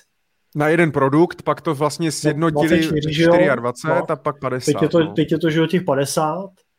Nevím, udělal, jaký, bys, jaký tam... udělal, udělal bys to i třeba, já teď nevím, jestli v Americe to mají povinný do nějakého, té, do těch 401 nebo do nějaký ty IRY, teďka nevím. Já ten americký penzijní systém úplně ne to, ale uh, v Americe, že jo, ty penzijní fondy uh, těch zaměstnavatelů, jo, tak bych řekl, pokud tě zrovna nikdo nevytuneluje, tak, uh, tak fungují poměrně, poměrně jakoby dobře. Takže uh, jako za příkazem bych to asi nedával, ale víc bych i podporoval a komunikoval to zase směrem k těm zaměstnavatelům, jo, aby i ti zaměstnavatele, protože zase na druhou stranu. No, to se uh, bavíš po... o druhém pilíři, že jo? No, ale tak do, ale můžou i do toho třetího, že jo? Ale jde, jde spíš o to, že pokud se bavíme zase o těch uh, menších, no, o té skupině z nižší finanční gramotností, tak je lepší, když ty peníze dostane do penzíka rovnou z výplaty, že je ani, ani nejdou přes účet, než aby je samozřejmě dostal na účet a stát potom motivoval ty lidi, aby teda si Jasně. založili penzíko a investovali, že jo? To je... Ale tohle, tohle, Michale, byla přece myšlenka druhého pilíře. No já vím, no, já vím. Jo, to no, tak já, o no, pilíři. Podle mě já vím, proč to ten Sobotka zase zrušil, debil, a pak skončil. No. Já si myslím, že druhý pilíř primárně byl uchycený, uchycený jako uchopený špatně a z pohledu toho, jak se do něj vstupovalo. Hmm. Britové to udělali obráceně. My jsme říkali lidem, pokud chceš do druhého pilíře, vyplň tady papír. Že? Britové od začátku říkali, pokud nechceš do druhého pilíře, vyplň tady papír. Jo? A poměr lidí, kteří vstoupili, nestoupili, byl naprosto jako procentuálně opačný tomu, co bylo tady. Jo? To byl jako od, od samotného začátku prostě ten problém, no. se lidem dávala ta možnost vstoupit a nedávala se jim naopak možnost vystoupit, jo, byli jsme úplně někde jinde a nedalo by se to zrušit, jo. A mám pocit, minule jsme se zrovna bavili ještě, jak jsem tam ukazoval, kolik tam je ještě peněz pořád, že? No, ano, ano. Spoustu lidí vlastně vůbec, vůbec, eh, vůbec nevyzvedlo. No, takže, eh, takže to k účtu dlouhodobých, dlouhodobých investic. Já jsem chtěl ještě, ať si to tady odbavím a jdeme na vaše otázky. Tak jenom jsem chtěl, protože bavil jsem se o tom s dvouma klientama a ti to vůbec nepostřehli, tuhle zprávu, tak eh, jenom, že eh, se chystá od roku 2023, eh, tak pravděpodobně budou povinné datové schránky pro všechny podnikatele a proto znamená, pokud si založíte prostě živnost, firma už to dneska má automaticky, ale pokud jste živnostník, tak by automaticky všem se měla založit datová schránka. Já teda musím říct, a, takže to je jenom informace, že vás to pravděpodobně čeká, pokud datovou schránku nemáte. Jsou zase na těch sociálních sítích hodně obrovský diskuze o tom, že uh, by to nemělo být povinný, že by to mělo zůstat dobrovolný, protože je tady nějaká skupina podnikatelů staršího věku a tak dále, kteří prostě doteď opravdu nemají e-mail nebo prostě neumí pracovat moc jako s počítačem a tak dále. A pokud jim, já to zase oni říkají, my to chápeme, digitalizace, potřebujeme, aby prostě nějak bankovní identita, komunikace se státem online a tak dále, mm, ale co ty, co ty vlastně jako myslíš? Já, tím, že já žiju v té bublině prostě v v tom městě velkým a neznám takový ty malý živnostníky prostě někde na severu Moravy, sever Čech a tak dále, pro který to možná problém je. Já nevím, dal bys to povinně, je to správně, dát prostě všem datové schránky, naučit je prostě s e-governmentem a prostě začít digitalizaci takhle, že eh, ať prostě komunikují online všichni. Nebo bys to nechal na dobrovolné bázi? Ale tady si všichni hrozně stěžujeme, že nemáme e-government a podobné věci, a, a, ale jako přece prvním krokem k tomu, aby jsme něco takového mohli mít, musíme mít, že jsme schopni s tou státní zprávou přes nějaký jako uh, subjekt uh, komunikovat, že aby oni viděli přes co s námi mají komunikovat, jakože jim budeme hlásit naše mailovky a oni nám to budou každému posílat na nějakou naši mailku, to prostě nemůže fungovat. Jo. Tohle je podle mě naprosto přirozený logický krok, já teda nemám jako svoji živnostenskou datovku, protože teda moje jako agenda živnostenská je taková jako minimální, mám samozřejmě na všech SROčkách datovky. Popravdě řečeno, já jsem se asi nikdy do, do žádný nepřihlašoval, pač to vždycky řešil nějaký zaměstnanec, ale zatím to vypadá, že to funguje bez problémů. tak, tak až mi udělají tu uh, tu živnostenskou. Je pro mě dobrý, že to udělají povinně, tak já si ji udělám, no, zkučil tu poštu a dám tam přístup asistence, která mi řeší ještě i tuhle. No. To už je to nejmenší. To ještě, to ještě no, Ale, já, já, jako je doba datová, jako je prostě... Jasně, ne, pro, pro mě v pohodě, řešil jsem pak i v sobě jakoby tu otázku, uh, jestli prostě to dát povinně, anebo dobrovolně, ono někdy to ale prostě jinak nejde možná, eh, než, než to prostě dát povinně a tečka, ale s EETčkem se taky ti lidi nějakým způsobem poprali, že jo, ale Uh, jenom jsem chtěl upozornit, protože třeba to já jsem nevěděl, možná vy to všichni víte, tak jste chytřejší, to je jedně dobře, ale já jsem vlastně, když jsem si zakládal datovku asi tak 8 let zpátky, uh, tak jsem si tam nezapnul notifikace na svůj osobní e-mail. To znamená, jsem vůbec nevěděl, že mi tam chodí nějaký zprávy. a když mě tam chodili zprávy jako od soudu, že se mám dostavit k soudu a tak dále, já to vůbec nevěděl. Čekal jsem, kdy to přijde do fyzické schránky, tak jsem v každý den s klíčkem vybíral schránku, ono nic.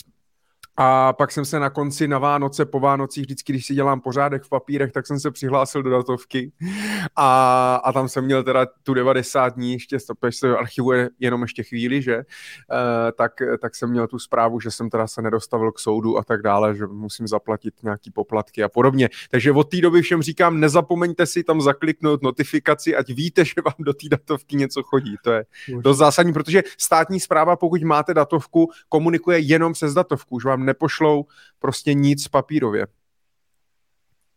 Takže to je jenom taková moje, moje zkušenost.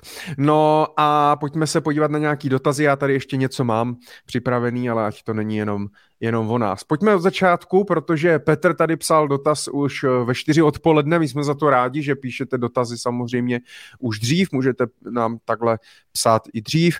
Ahoj, díky moc za vaši práci. Petře, my děkujeme, moc si toho vážíme, že nás sleduješ. Chtěl bych vás požádat o názor na platformu Degiro, uh, jestli byste ji doporučili, nedoporučili, případně proč. Uh, díky moc. Jirko, máš na to nějaký názor? Já mám, ale nechám ti klidně první slovo já nemám na Degiro žádný asi ani negativní, ani pozitivní uh, názor, uh, čistě z toho důvodu, že s ní nemám jako osobní zkušenost.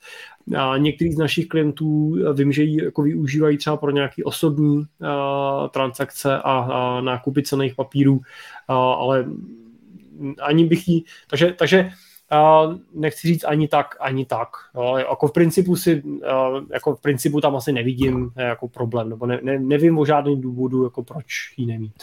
Jo, já to mám podobně. Já jsem dřív, dřív, mě, dřív jsem nevěděl, protože oni přišli do Česka 2014, tuším, a za prvý tehdy měli nějaký problém s licencí, oni měli nějak to IZ, pak jak se změnil nějak ten zákon, myslím, to bylo 2018, tuším, jak se nemohli přestat nakupovat ty no, pokyny a tak, tady tyhle věci, tak myslím, vím, že prostě no. pak vlastně neměli dostatečnou licenci a dělalo se to tak různě nějak, prostě nebylo to úplně jako košer. Uh, Mně se moc, a já jsem, on teda, oni samozřejmě v tom Holandsku, když vznikli, tak uh, oni prostě začali, že jo, chtěli být vlastně jakoby uh, levní, že chtě, mně to vlastně ale přišlo v tu dobu jakoby divný, v Americe už to byl trend, tady mně to přišlo divný, že jsou jako až moc levný oproti těm ostatním dinosaurům, které, kteří třeba tady, tady byli, a, ale vlastně, cože? Byli a jsou. No, a v, ale v roce 2019, tak kde Giro koupil, vlastně koupil německý, německý broker Flatex, a, a začlenili je do toho. Degiro sice samozřejmě pořád funguje jako samostatná značka, ale už 100% vlastně akcí tak koupila Něm, takže jsou to Němci, už to nejsou Holanděné. A Flatex je obrovský německý, jeden z největších vlastně brokerů, brokerů v Německu, který je listovaný na burze, mají jak licenci na obchodování, tak mají i bankovní licenci, takže myslím si, že i ta, že i ta a myslím, že to celé bylo završené někdy právě před rokem, takže myslím si, že ta důvěryhodnost i jakoby výrazně, výrazně se jako eh, výrazně se zvýšila a dneska už bych se toho nebál. Já sám mám účet na Degiru a mám v plánu si tam nakoupit nějaký akcie a vyzkoušet, takže jak budu mít třeba větší zkušenost, můžem příští rok zařadit uh, téma. Takže já bych se Degira, Degira nebál, ale zatím tam nemám třeba 50 eh, milionů, tak až tam budu mít, tak pak si povykládám, jestli z toho mám strach nebo ne. Já třeba, jako, je to spíš jaký jako subjektivní, ale když bych měl, nebo my teda volíme platformu, tak... Šel bys do IBčka, no. Radši volíme to IBčko, no, ten Interactive Brokers, ale není to jako nic zásadně proti Degiru, ale prostě Interactive Brokers je největší uh, internetová platforma na světě a jsou to američani. Drží si prim? Pořád jo, no, co, co vím, jo. tak uh, se na tom pořadí nic nezměnilo jsou registrovaní normálně v Evropě, v rámci Evropské unie, v Maďarsku, takže splnilo veškeré ty standardy. A jej, jej, jej, jej, jej, v Maďarsku, jo. Hmm. A v České republice vlastně... Si vybrali jsou... zemi teda. To nevím, proč Maďarsko. Ale a v České republice vlastně se nakupují, dají kupovat přes links, takže můžete mít s tou českou lokalizací, s českou podporou, což beru jako obrovský plus. Takže já bych klidně jako investor uvažoval normálně s tím Linksem. Jo, tam je malinkatý jako rozdíl v té ceně, ale za tu podporu a lokalizaci to podle mého názoru určitě stojí. Jo, jsou něco dražší, mají myslím si, že minimální vstup. No ještě na webu to píšou, že tam je nějaký minimální vstup, jednorázový investice, myslím 50 tisíc nebo 75 nebo něco takového. Ale mám pocit, že jsem si teďka psal uh, s kolegou, že IBčko vlastně mělo taky, mělo minimum 10 tisíc dolarů, to je vlastně zrušený. Hmm, ano. Uh, a těch 10 dolarů za, za Taky.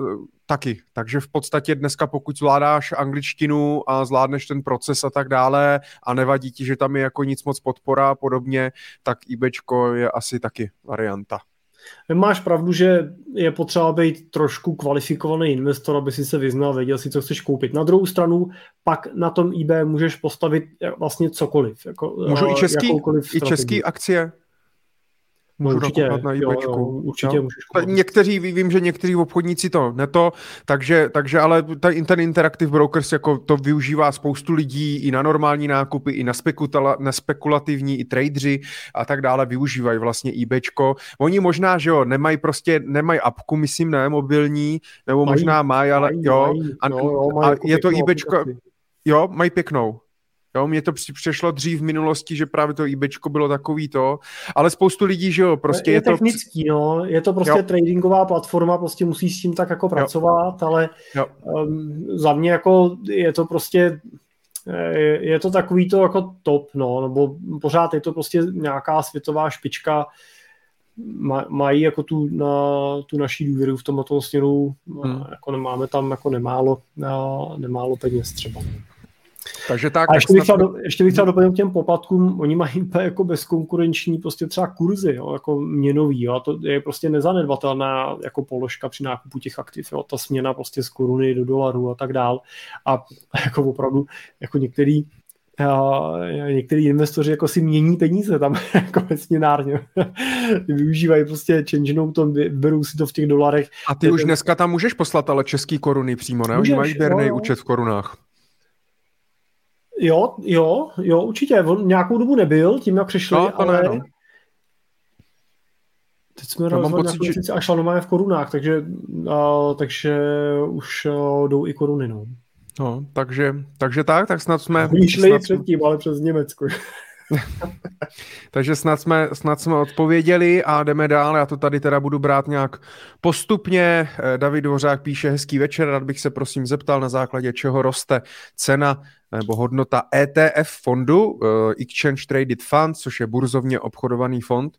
Uh, je to pouze na základě nabídky poptávky o dané ETF, anebo mají na cenu vliv i instrumenty, uh, které daný fond obsahuje, to znamená ty podkladové aktiva, pokud třeba budeme mít ETF na index S&P 500, kdy to ETF bude obsahovat těch 500 akcí a bude to třeba i fyzicky replikovat, že tam nebudou deriváty a tak dále, tak uh, jak to je, Jirko? Když, se hejb, když mám index, když mám ETF na S&P 500 a hejbne se Apple nahoru, skočí nahoru to i to ETF? Jo. Přímý, naprosto by to mělo být naprosto přímý úměře.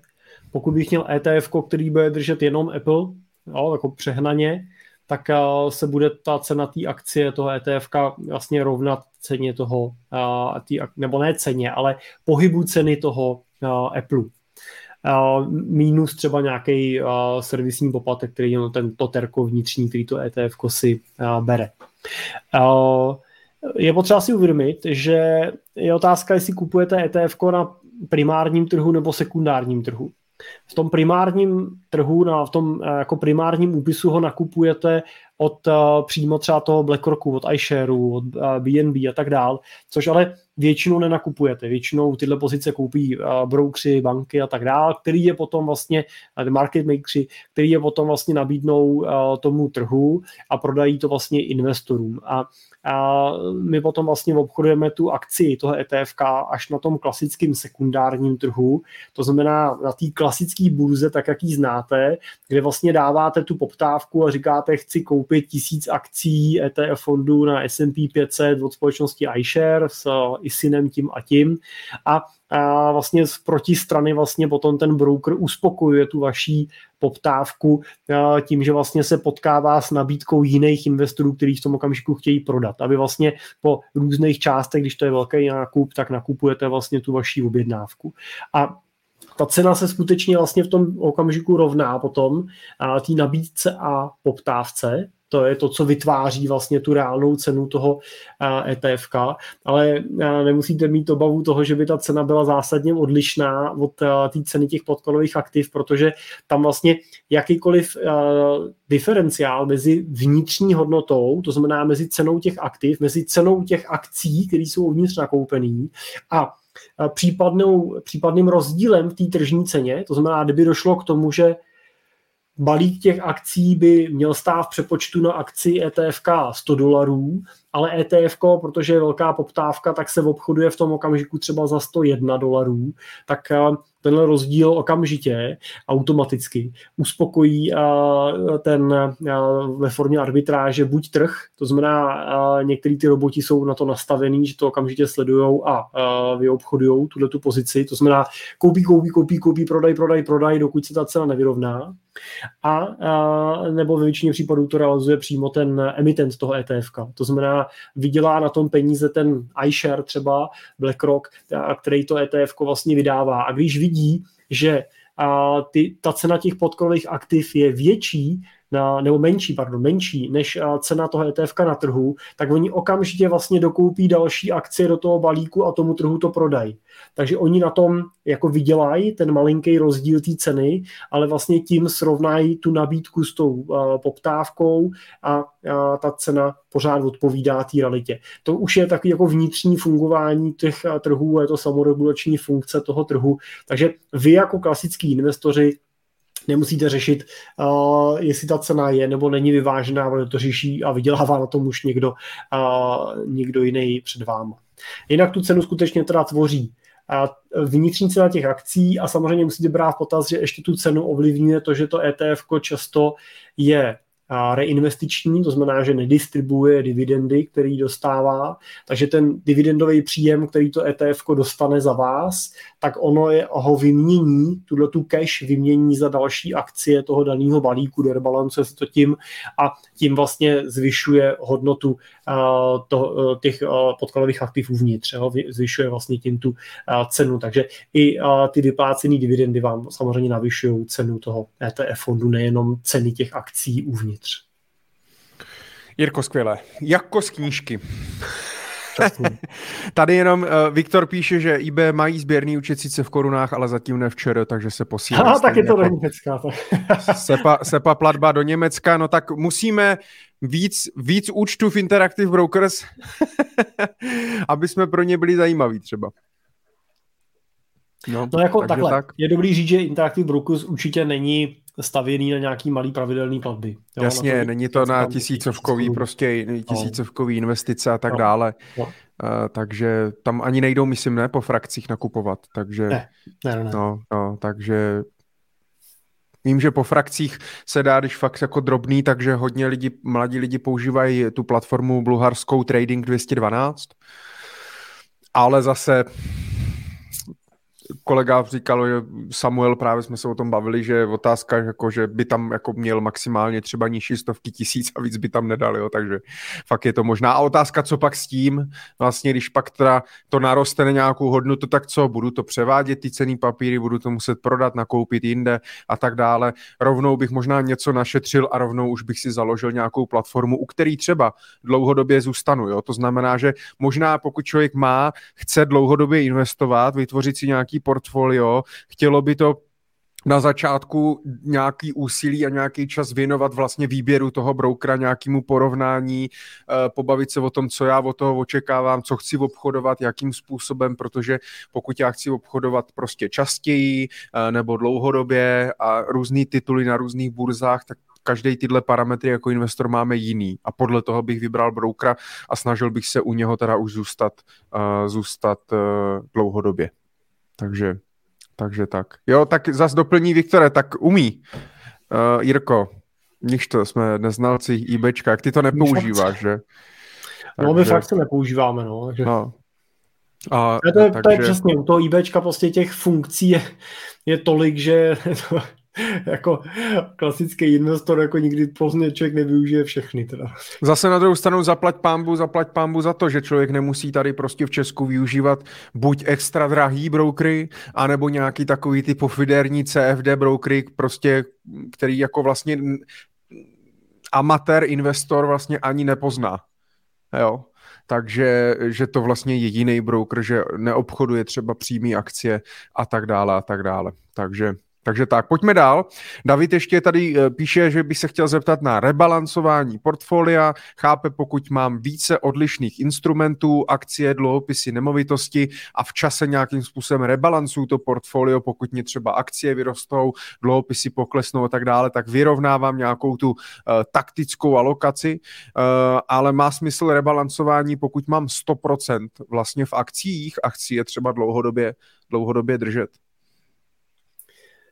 No samozřejmě záleží na tom, eh, eh, v jakých akcích to mám. Jo, eh, pokud budu držet například alokaci portfolia, budu chtít mít 85% nebo 80% třeba blue chip akcie a takový ty velký hlavní firmy a pak budu chtít mít nebo možná ne 80, ale řekněme, že budu chtít mít kus v emerging markets třeba, budu chtít mít kus nějakých technologických akcích a ten poměr bude daný třeba 70% blue chip a po 15% ten emerging markets a ty, ty technologické akcie. No tak pokud se mi stane to, že třeba technologické akcie emerging markets poletí nahoru a ty hodnotové akcie nepojedou tolik, tak se může stát, že v určitou chvíli jich nebudu mít 30% těch emerging markets a technologických, ale bude jich třeba polovina na, eh, protože narostou na, na úkor nebo na nad velikost těch hodnotových. No a to už třeba zase může být pro mě diskomfortní a v takovém případě by ten rebalans měl smysl. No. Jo, jo, Super, takže i u akciového portfolia má smysl rebalancování, záleží na té strategii, kterou já, eh, kterou já mám. Je to tak. Ano. Super. Já proto, abych snižoval rizika, abych prostě držel rizika v nějaký základní mezi. Skvěle. Dneska máme spoustu investičních témat, tak Jirko, doufám, že jsi rožhaven. Milane, díky moc, dobrý večer za otázku. Nobelova nadace investuje do akcí, nemovitostí a hedžových fondů. Co to jsou ty hedžové fondy? Jak by při kopírování portfolia Nobelovy nadace mohl do hedžových uh, fondů investovat i drobný investor. Vy máte v portfoliu, vy využíváte uh, portfolio Nobelovy nadace, uh, nevím, jestli to úplně přesně kopíruje, samozřejmě to jejich portfolio, to pravděpodobně asi, asi ne, ale Jirko, můžu, co to je vlastně, do jakých typů hedžových fondů investuje ta Nobelova nadace a může i drobný investor na tom nějakým způsobem participovat? Uh v principu věci drobný investor nemůže do hedžového fondu investovat. Uh, už jako v základu toho hedžový fond by se dal v České republice přeložit jako uh, fond uh, kvalifikovaných investorů, který je určený pro kvalifikovaný investory. A, a hedžový fond a v měřítku Nobelovy nadace nebo vůbec jako v zahraničním měřítku, když se budeme dívat, tak hedžové fondy tohoto typu jsou většinou jedny z největších fondů na světě, takový hodně známý, nebo jeden z největších je fond třeba Bridgewater, který, který spravuje Ray Dalio, to je celkem taková postava známá investičnímu světu, nebo vlastně ho i spravuje. A tenhle ten fond patří mezi největší fondy na světě, ale proto, aby vám přijal peníze do těch jeho vlajkových fondů, budete potřebovat asi 100 milionů dolarů což málo kdo z nás na účtu najde. A i proto oni většinou spravují instituci, no, firmní peníze, fondové peníze, peníze penzí, penzijní fondů, bank a tak dále. A přes ty potom můžete být vlastně v těle fondech zainvestovaný. Jo. Když ten penzijní fond nebo fond, který používáte, využívá nějakou takovouhle strategii, tak a pak to může být cesta i do takového hedžového fondu, ale jako retailový investor se většinou nedostanete. Ten hedžový fond je daný tím, že má nějakou specifickou strategii, je většinou výrazně aktivnější oproti klasickým investičním fondům a může to samozřejmě sebou nést větší rizikovost, ale taky většinou větší očekávání na zhodnocení. Takže do fondů hedžových, kterých investuje Nobelova nadace, se ve většině případů není možný dostat. My jsme hledali cesty, jak nějaký takový fond koupit, třeba přes právě nějaký index a podobný, ale v principu věci se nám to ukázalo jako neúčelný.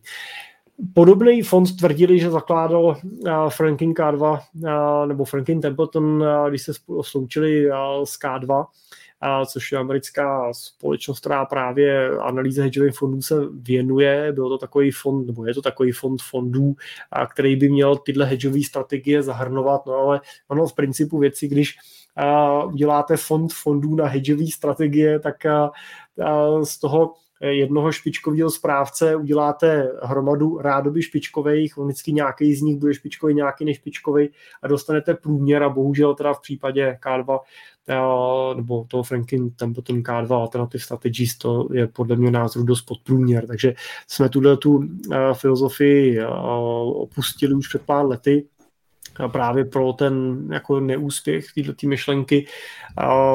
Snaha vybrat nějaký ETF na hedžové strategie taky se ukázala jako neúplně efektivní hmm. a na základě našich teda backtestů se ukázalo, že ani není jako nezbytně nutný jako retailový investor se snažit tuto složku do toho portfolia nadspat. Takže my jsme ji vyřadili a dneska v té alokaci používáme z 55% akcie, 20% nemovitostní akcie, což jsou většinou ETF na rejty, a 25% aktuálně máme v inflačních dluhopisech ETF držených. Hmm, hmm, hmm. Pokud ale byste jako retailoví investoři přesto chtěli hledat nějaký uh, hedžový fond, uh, tak uh, pak uh, bych se možná jako pokusil podívat po nějakým jako českým FKIčku, který i pro toho drobného investora se dá koupit eh, v Čechách třeba přes eh, koncek eh, i s nějakýma menšíma částkama. Od milion korun, no. No, ale on ten koncek potom umožňuje to, že ti to spočte dohromady, tu částku celou dokonce, jo. ti to skonsolidujou a nemusí to být milion do toho jednoho FKIčka, ale může to být milion v kombinaci s dalšíma fondama. Já, ne, jestli já, to je správně, no. Já si nemyslím, že to je nutný, jak říkám, jo, my, my jsme tuhle kategorii vyřadili hmm. a nic to neudělalo ani jako z pohledu zpětných backtestů, jo, nic jako negativního, takže klidně bych se této kategorii vyhnul. Ne, Ale ono dost, ono dost hedžových fondů prostě stojí za prd, no, tak za, za těch posledních deset let, bohužel prostě tak to je, možná jejich doba ještě přijde, možná už prostě přišla dřív, byla v minulosti, uh, takový jako fondy, kteří třeba shortovali Teslu, by o tom mohli mluvit o tom ví svý. a Musk je, myslím, zase nejbohatší člověk na, na, na země koule. Uh, jinak eh, četl jsem teďka, mě to jenom, jak se bavíme o té no, Nobelovi, Nobelovi nadace, to je totiž poměrně známá, ale uh, i třeba uh, taková Harvardová univerzita, nejenom Harvard, ale i ostatní univerzity jsou známí tím, že uh, hodně investují a budují nějaký majetek, tak jsem četl vlastně eh, teďka jako novinku v říjnu, že Harvardova univerzita zhodnotila svůj majetek meziročně o 34% a poprvé eh, přesáhli hranici 50 miliard eh, dolarů. Takže ne, ne, nevíš, je, nedíval jsem se teda Michale, do nějakých výročních zpráv a tak dále, do čeho oni investují. Michale, tohle je ale uh, jako víš, jako Znova se můžeme vrátit k tomu, že S&P 500 meziročně vyrost o 39%. A teď mi řekni, je teda jako tak extrémní úspěch to, že Harvardova univerzita zhodnotila o 35%. Jo, jenom jako a je potřeba samozřejmě brát tyhle ty informace v kontextu toho, té reality toho trhu, jo? že pokud se vezli na vlně S&P 500, tak, tak ještě někdy 5% uteklo, pokud to udělali na nějakých dluhopisových konzervativních pozicích, super, což ale není možný. Ne, spíš, Takže... mě, spíš mě šlo, jestli, jestli ne, že se mluví hodně o Nobelovce, vyčtete i v nějaký možná výroční zprávy, ty se hodně ukazují, ale jestli nevíš vlastně rozložení portfolia eh, třeba toho Harvardu nebo tady těchto jakoby univerzit. Nevíš. Okay. Nevím, protože uh, je to a ono je potřeba si uvědomit i u té Nobelovky, jo, že my máme portfolio, a, který je inspirovaný a, Nobelovou nadací. To portfolio jako nikdy není v silách tvých jako investora kopírovat portfolia těchto správců. To, to nejde v principu věci. Jo. To je a, Bridgewater třeba zrovna má obrovský fond, nebo je, z těch jeden vlakových lodí se jmenuje Fond zaměřený se strategií na all weather. A tato strategie má přes 60-70% těch pozic v dluhopisech. A, a zažil jsem vlastně snahu o o nakopírování, ne teda jako naší, ale snahu tady na českém trhu nakopírování tohohle toho portfolia, ale to je úplný nesmysl, protože když si přečtete jakoukoliv knížku od Ray Dalia, tak pochopíte, že oni jsou hedžový fond, oni začínali tím, že dělali analytiku třeba pro pro McDonald's na americkém trhu, když nastupoval s Chicken McNuggets, jak to znáte od McDonaldu, tak oni dělali pro ně analýzu, jakým způsobem mají vlastně tenhle ten produkt nakoupit. Jak vlastně to udělat, aby přes obce si zajistili dostatek těch kuřecích kousků, aniž by vlastně úplně jako pohnuli trhem, že? A aby dokázali, a formovali jim obční strategii na to, aby dokázali vlastně ty kuřecí kousky nakupovat konzistentně dostatečně dlouhou dobu vlastně až do teďka a ta cena mohla prostě vydržet tak, jak je. No a představa, že půjdete na ten trh a řeknete si, no tak Tady jsem si v knížce přečet, že Olvedr tam má 70% dluhopisů, tak já to koupím. To je nesmysl, protože oni to nakupují úplně jiným způsobem. Jo? To, to není prostě paušální plivnutí prostě do trhu a nákup prostě e, dluhopisových ETF. Jo? Ta, ta jejich logika, filozofie toho nákupu přes hedging obce a tak dále úplně do jiných úrovní. To je princip hedžového fondu a, to jsou pak ty nejlepší, kde ale skutečně budete platit jako desítky nebo stovky milionů dolarů, aby vás vůbec hmm. do té pozice byli ochotní vzít. Protože oni v principu nechtějí nový investory. To je jako velký problém. Jo? Když prostě máte fond, který má velikost miliarda dolarů, nebo miliarda je málo, jo? oni jsou na no, třeba jako 100 miliardách, 200, 300 miliardách, 500 miliardách dolarů a, a, a, furt, a jste dobrý, no, tak vám tam lidi nadspou další půl miliardu během půl roku, no ale hmm. to, to, vy nemůžete pořád tu strategii jako rozšiřovat na neskutečné množství aktiv, to prostě nefunguje, jo? to Buffett sám tohle to nedávno říkal, že když mu dáte milion dolarů, tak vám je dokáže během krátké doby znásobit, ale když mu dáte uh, bilion dolarů. Stáváš se trhem potom, no. Tak se stáváš přesně mar- market makerem, takže uh, tohle prostě uh, je problém a oni nechtějí nový investory, takže pak maximálně třeba vyměňují, když někdo odejde, tak otevřou prostě a tak dále, ale uh, hmm. oni prostě si drží ty svoje pozice, ty svoje velikosti, drží si to know-how uvnitř. Tak jenom jsem chtěl říct, že ta snaha o to kopírování, prostě musíte pořád brát to, že jste retailový investor a máte retailový nástroj k dispozici, i když máte desítky o, milionů korun, prostě pořád jste jako pro ten velký svět a pro ten velký trh jako retail. No a taky co se týče nějakého jako kopírování slepýho nějakých portfolií a tak dále, tak my jsme se o tom jednou tuším bavili a i spolu, eh, kdy v nějakých portfoliách i kolegové třeba používali, protože přesně to používají v Americe, nevím, jestli to je zrovna v tom permanentním portfoliu, že se používají vlastně ty americký treasury, tuším, mm, který jo. prostě nesou nějaký výnos, ale třeba 2%, což je super pro Američany v dolarech, ale pro nás vlastně jako pro korunový investory ano, jakýkoliv prostě pohyb jo, na, jo, na, tom přesně, mě, na tým měně, tak vlastně to ne, vůbec nedává smysl něco takového kupovat. Ano. Jo. Jako proto my vždycky, když to portfolio uh, sestavujeme nebo děláme nějakou změnu, no tak uh, bereme a snažíme se najít ty reální aktiva, které můžeme koupit. Díváme se většinou uh, od 89. do současnosti a děláme si vlastně backtesty na těch portfoliích. To znamená, projíždíme si zpátky tu historii, díváme se, jak se chovalo v různých časech. To je to jediné, co víme. Jo, jako my budoucnost neznáme, ale můžeme se učit z té minulosti a tam není důležitý, jak se chovala Nobelovka, důležitý je, jak se chová to vaše portfolio, který se si vy takhle nainspirovali tou Nobelovku a to se bude chovat jinak, než se chová klasická Nobelovka. Hmm. Takže přesně jak říkáš, můžeme se inspirovat, ale nebrát to dogmaticky, prostě přesně za každou cenu. Děkujeme všem, kteří pokládáte dotazy, my si toho strašně vážíme a že se rozproudila nějaká, nějaká diskuze. Já doufám, zatím mě nenapadají žádný vtipy. Nevím, jestli to dneska není moc vážný, ale tak eh, třeba mě něco ještě eh, napadne. Máme tady další dotaz. Dobrý den, kolik procent peněz určených k investování do akcí, pokud mám nějaký balík připravený, že je chci investovat, byste doporučovali odkládat pro případný pokles akciových trhů?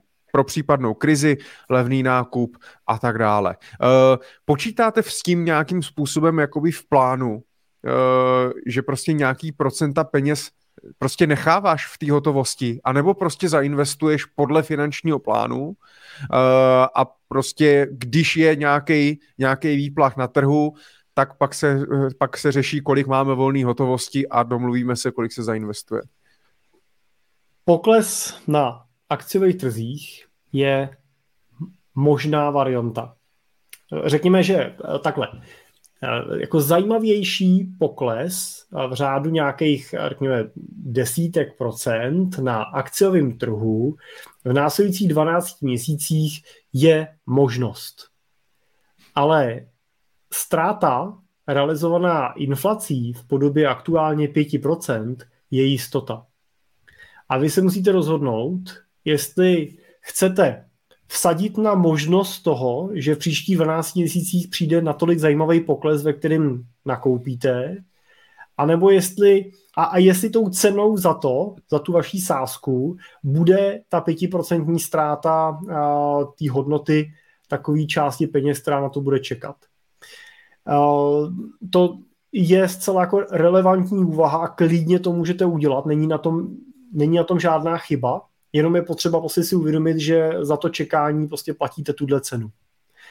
Uh, a teď si musíme říct, jo, jestli to, že si necháte stranou třeba 20%, to znamená, chci zainvestovat 10 milionů korun, zainvestuji jenom 8 a nechám si 2 miliony na to, že budu čekat na ten pokles, tak uh, a ten pokles přijde udělá nám třeba 30% a vy za ty 2 miliony teda nakoupíte s diskontem uh, 30%, uh, tak uh, jasně, je, je to nějaký plus, ale je to je to jako natolik silný plus, který z, jako zásadním způsobem změní naplnění vašich cílů, anebo je to prostě pozitivní zpráva. Je to takové jako dobrý šplouchnutí, jo? že povedlo se, mám radost, že jsem tam nakoupil s tím poklesem. A já si myslím, že to je spíš to pozitivní šplouchnutí, pokud to bude teda v nějaký takhle rozumný výši, než by to byla zásadní zpráva pro váš dlouhodobý investiční plán. A to riziko, že se toho poklesu nedočkáte nebo správně neodhadnete, je, je velký. Jo, spousta investorů v covidu nezainvestovala, protože čekala další pokles. A uh, já osobně prostě nevím, kdy to, kdy to přijde a to, že ten trh bude padat, to slyším už od roku 2015 jo, a, a, to slyšíme furt vždycky prostě, v každé chvíli ten a, je vždycky na tom trhu názor, že trh poroste, nebo že trh spadne. Vždycky najdete prostě obě dvě strany, které relevantně stojí za těma názorama. Takže já osobně radši se držím cesty nečasovat a my vstupujeme do těch pozic v podstatě kompletně v nějakých vyhrocených okamžicích rozkládáme ty velké investice třeba na pár částí, ale z pohledu dlouhodobého investičního horizontu to z mýho pohledu není zásadní.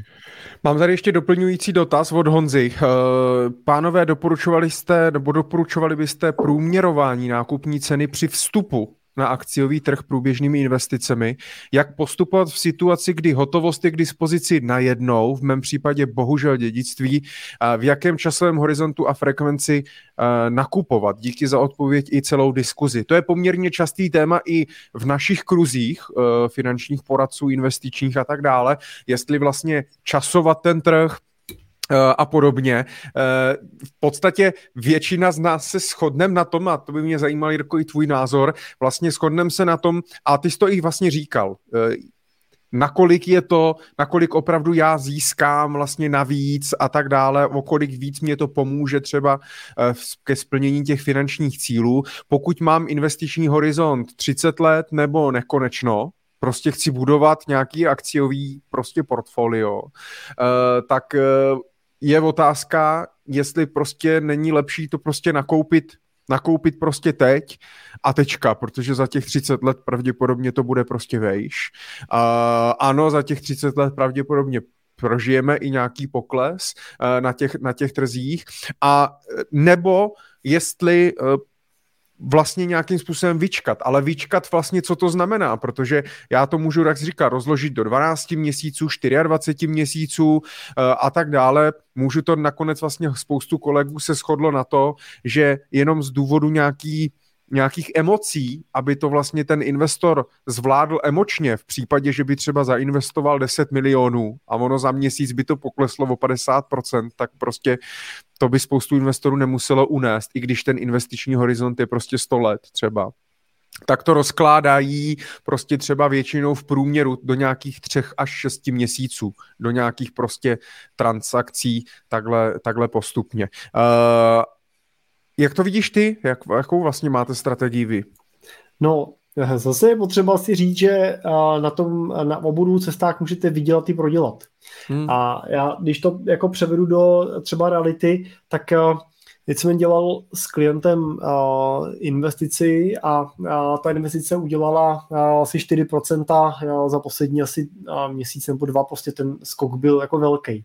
A já, přesně ta otázka, jestli v té pozici teda, když by teda nakoupil ten klient za 10 milionů na jednou, no tak z toho má o 300-400 tisíc víc. Když by nakoupil za půlku, tak má teda o 150 tisíc víc a 5 milionů mu pořád leží vlastně někde bokem.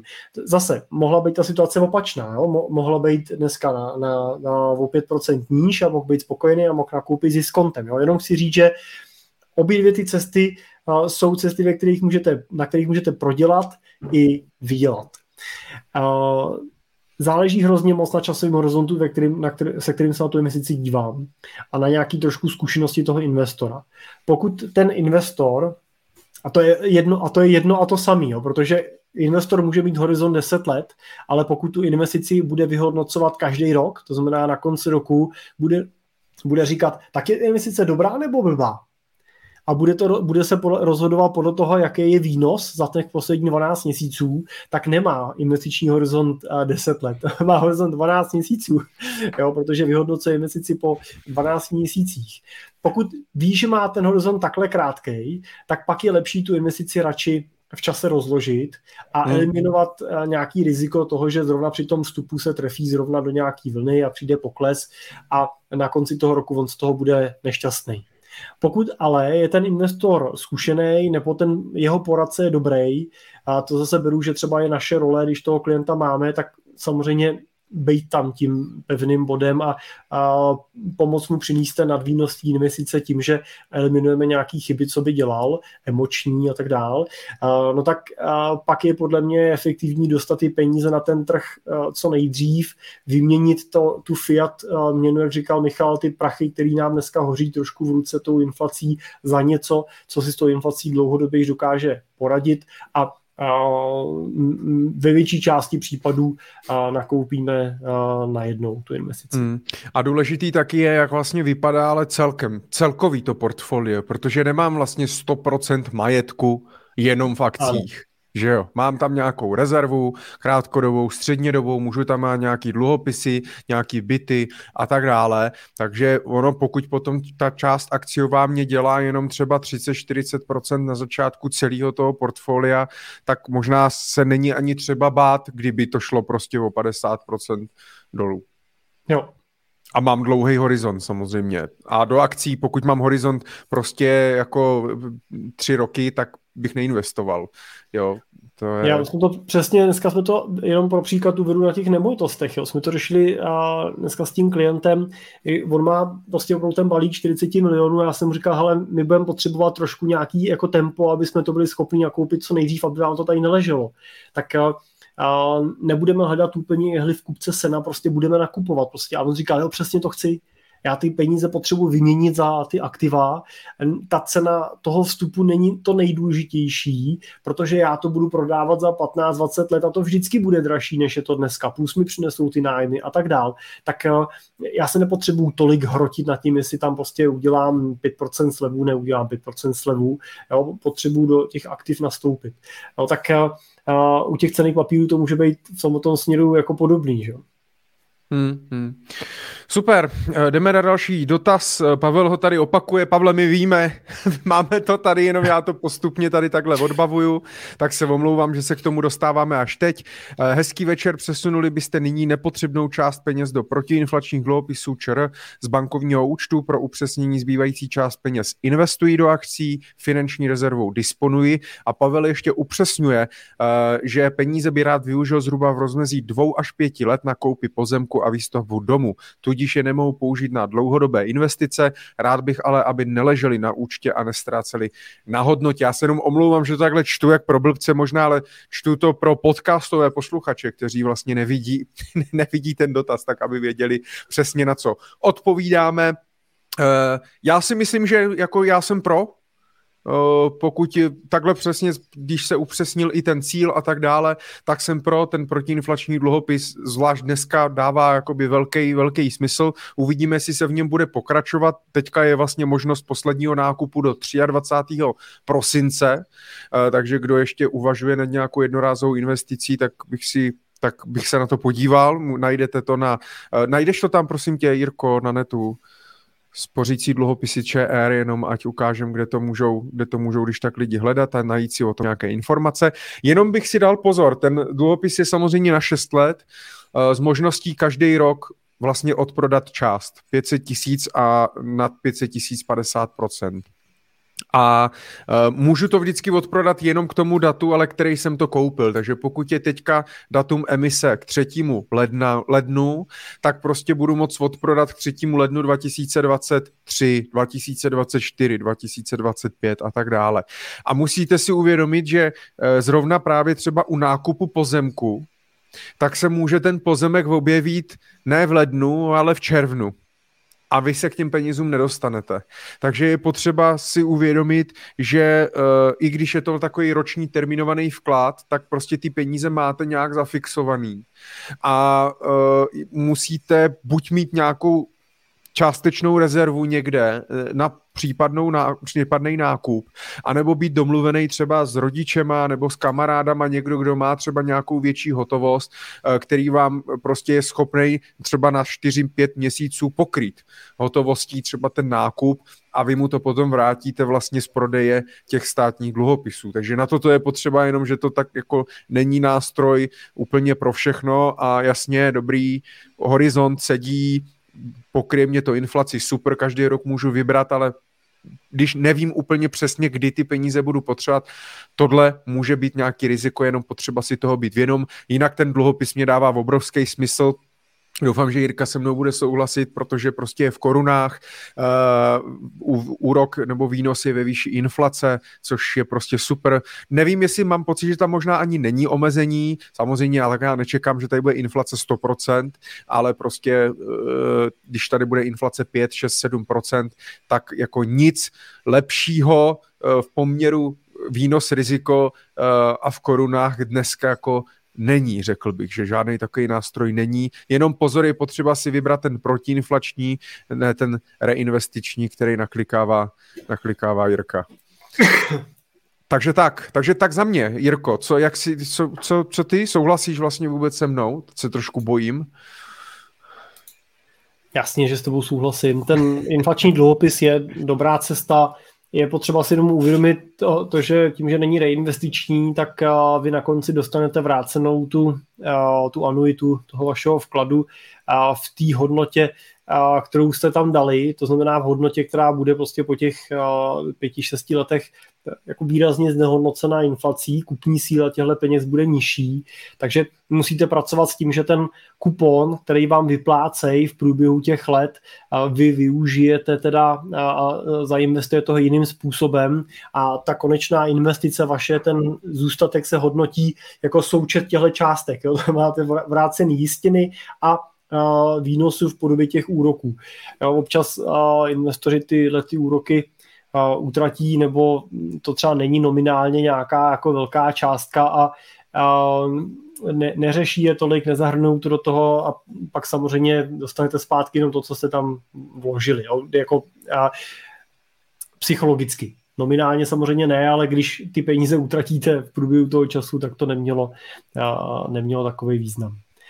A, takže jo, takže a, proč, proč ne a, a ten horizont, co, a, co zmiňujete. Ale doplním teda samozřejmě, že a, tohle neberte jako úplně jako jako závazný investiční doporučení, to je samozřejmě ta znalost toho vašeho plánu celková nám, nám chybí, takže k tomu, aby jsme mohli opravdu říct, že tohle je jako dobrá cesta, tak takhle by se to mělo dělat, takhle bychom to doporučovali, tak nám jako chybí data. Ale obecně ten, pro ten záměr, který popisujete, ten inflační dluhopis to může dávat smysl. Není špatná volba. Hmm, je to jedna z variant. OK, tak snad jsme odpověděli, klidně, klidně doplňte, dopište, doptejte se a tak dále. Ještě chvíli máme. Honza ještě tady píše, díky platformám Portu, Indigo, Fondy a tak dále dochází k demokratizaci investování. Běžní lidé mají možnost investovat jako dříve pouze bohatí. Zbývají ještě nějaké možnosti, do které mohou investovat pouze bohatí, bohatí lidé. My jsme tady v několikrát Money Talk Show ukazovali i různé platformy, eh, napadá mě třeba eh, tady zmiňované Portu, tak Portu má i Portu Gallery, kde já můžu investovat do umění, dneska můžu investovat prostě do vína, do veteránů, i právě formou třeba těch fondů kvalifikovaných investorů který jsou právě dostupný třeba od stovek, od stovek tisíc nebo od jednotek milionů, takže není to úplně pro drobného investora, ale byly tady různé crowdfundingové platformy a tak dále, kde jsem mohl nakupovat různé certifikáty, podílet se na různých projektech.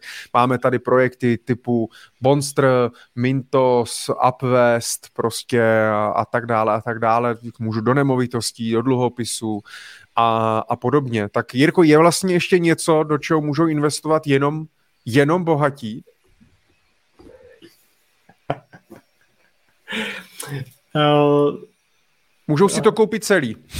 Nemusí si koupit jenom nějakou, jenom nějakou maličkej část, maličkej podíl. Mně samozřejmě napadá, že samozřejmě je spoustu fondů, i těch hedžových, jak jsme se bavili, i spoustu, spoustu private equity fondů a tak dále, do kterých je třeba minimální investice 500 tisíc 500 tisíc euro nebo milion euro, tak do toho můžou investovat pravděpodobně jenom bohatí, ale do těch podkladových aktiv, který oni potom třeba ty fondy nakupují, tak z nějaké části ten, těm drobný investor se k tomu může dostat dneska. Jo, jo.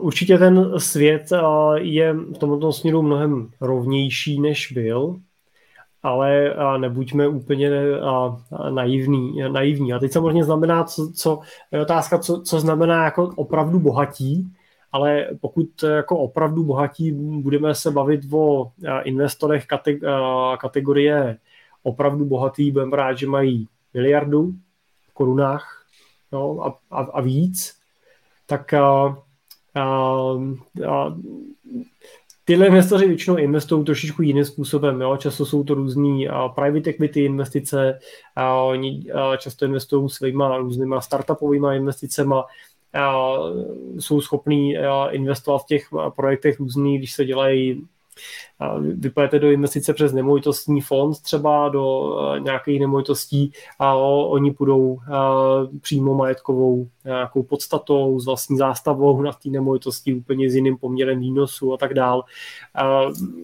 To, to tak prostě je a vždycky to tak bylo a, a pokud pracujete s investicí jako v řádu miliardy a jste s tím schopný si pohrát trošku jo, a má, máte většinou už takovýhle jako v takovýchhle objemech kontakty, tak, tak prostě jsou investice, které prostě jsou jako otevřený uh, jenom určitý kategorii investorů, jo, tak, tak to prostě je, jo, na tom asi není nic špatného, prostě uh, to k tomu prostě k tomu, jako, nebo benefit spojený s tím majetkem, to k tomu patří. Ale pokud tyhle investoři investují do cených papírů, a je to samozřejmě tak, že řada z nich teda investuje do cených papírů, tak tam si myslím, že ty možnosti máme v podstatě velmi podobný.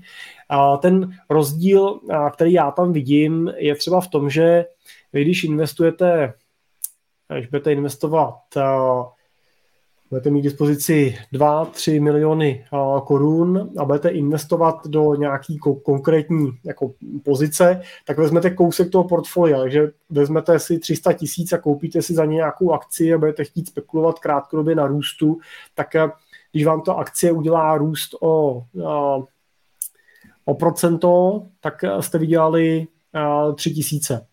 Když vám to udělá o půl procenta jste vydělali 1500. No ale když máte k dispozici 100 milionů a jdete do té pozice, a jdete do té pozice ne třema milionama, třema, třema, třema si tisícema, ale třeba 30 milionama, no tak vám ten pohyb o půl procenta nominálně udělá ne 1500, ale 150 tisíc vlastně na té pozici.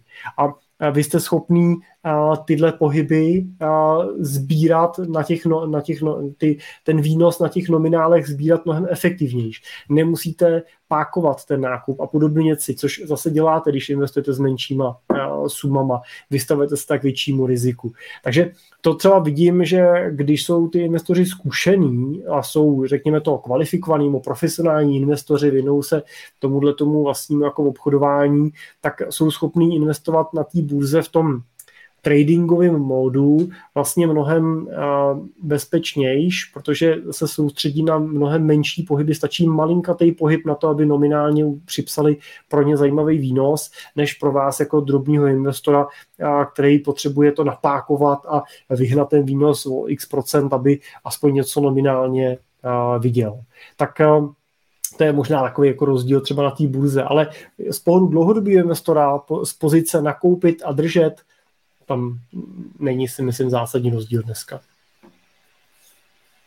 Skvělé. No a poslední dotaz, který tady máme, eh, konkrétní od Petra, přeji hezký večer, rád bych se zeptal, jak vidíte dlouhodobé investování do energetických společností, vracíme se ještě k tomu tématu na začátku, například do Česu, EONu, RVE, ti, co vlastně vyrábí elektřinu uh, a jsou velkými hráči na tom poli, případně do nějakých globálních energetických akcí a tak dále. Jirka už hledá možná nějaké ceny, ceny akcí. Tak co, Jirko? Hele, jak to vidíš ty, Michale? Já nevím. Já nemám tušení vůbec, jestli jakým, jakým způsobem se ty firmy s tím vlastně jakoby poperou, uh, s, tím, s, s nějakou jakoby tou mm, transformací vlastně té energetiky, zaměřova, zaměřením prostě na jádro, na obnovitelné zdroje, ú, ústup od fosilních paliv a tak dále, od uhlí. Uh, já vůbec nevím, co to udělá prostě s tou ziskovostí těch firm. Jasně, tak energii, budeme potřebovat elektřinu, budeme potřebovat plyn, budeme potřebovat, takže Gazprom asi chvilku tady ještě bude, ale já ani nevím, jestli do Gazpromu se dá třeba investovat, uh, ale mm, nevím, nedokážu vůbec jako odhadnout, jako si dlouhodobě uh, je to jako dobrá, dobrá pozice, no. Já ti to jenom tady přidám do toho streamu, tady, tady něco sdílíš. Jo, zkus to, no. Já jsem tady no. viděl ten čes teda. A když se podíváme na čes a z pohledu a já třeba 6 měsíců, tak a můžeme teda vidět, že stál 600 a teď stojí 733. On se o něm mluví, protože udělal takovýhle skokánek. Ale když se na něj podíváte z delšího horizontu, tak se můžete podívat jako a teď to nechci nějak říct jako špatně, jo, ale to je taková, takový jako trošku mrtvý EKG, jo. Tam žádný jako skoky nejsou. Je to samozřejmě, je to teda samozřejmě daný, pardon, tady máme se do toho. No tady jsme, tohle to jsme teď od uh, 2020, myslím, no, to není přesto teda vidět pořádně 20, jo, 20. No, tak vidíme, že uh, jsme se houpli z pětistovky na 700, ale když uh, se budeme vydívat zpátky, tak uh, ta akcie prostě kolem těch 500 je mnoho, mnoho, mnoho, mnoho let. A ten hlavní efekt Česu je dividendový. Je to vlastně firma vlastněná státem a čerpá z ní dividendu.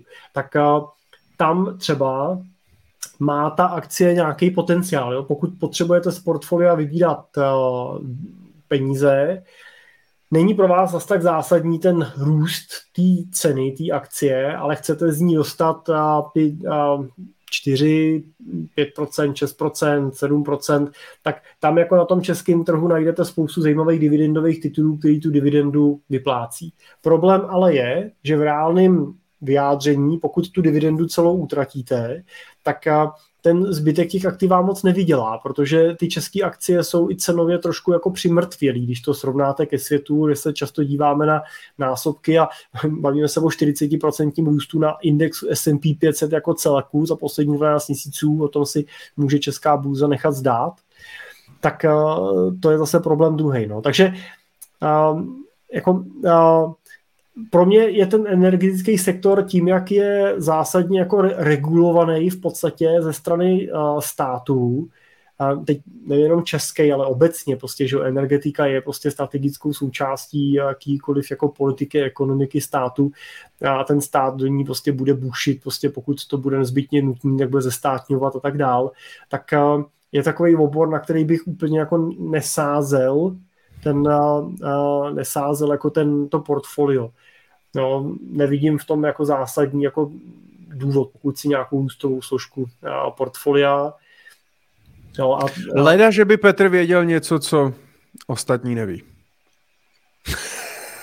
Pak by to možná dávalo smysl. Ale nevíme.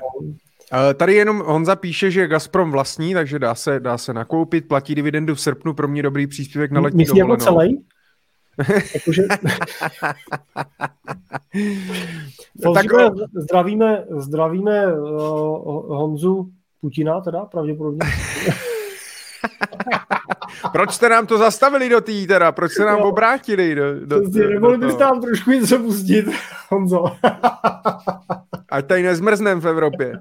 A, uh, no, ale uh, On je to jako dobrý příspěvek, jo. My už jsme se o tom teda bavili eh, kdysi dávno v těch prvních Money Talk show, nevím, nepamatuju si v kterých, ale bavili jsme se přesně tady o tom, jo, že tam byly nějaký ty otázky, jak vlastně pracovat s dividendama a podobně a že spoustu těch vlastně mladých uh, rentierů, ale oni nejsou ještě rentiéři, mají prostě nějaký akciový portfolio, mají třeba nějaké nemovitosti, ze kterými mají prostě nájemný, ale ještě u toho třeba pracují a tak dále, nejsou rentiéři, že by prostě úplně nepracovali a vlastně utrácí ty dividendy, utrácí ten nájem, že to, že to nereinvestujou, nezvyšují si tím vlastně výnosnost toho, toho kapitálu nebo těch investic.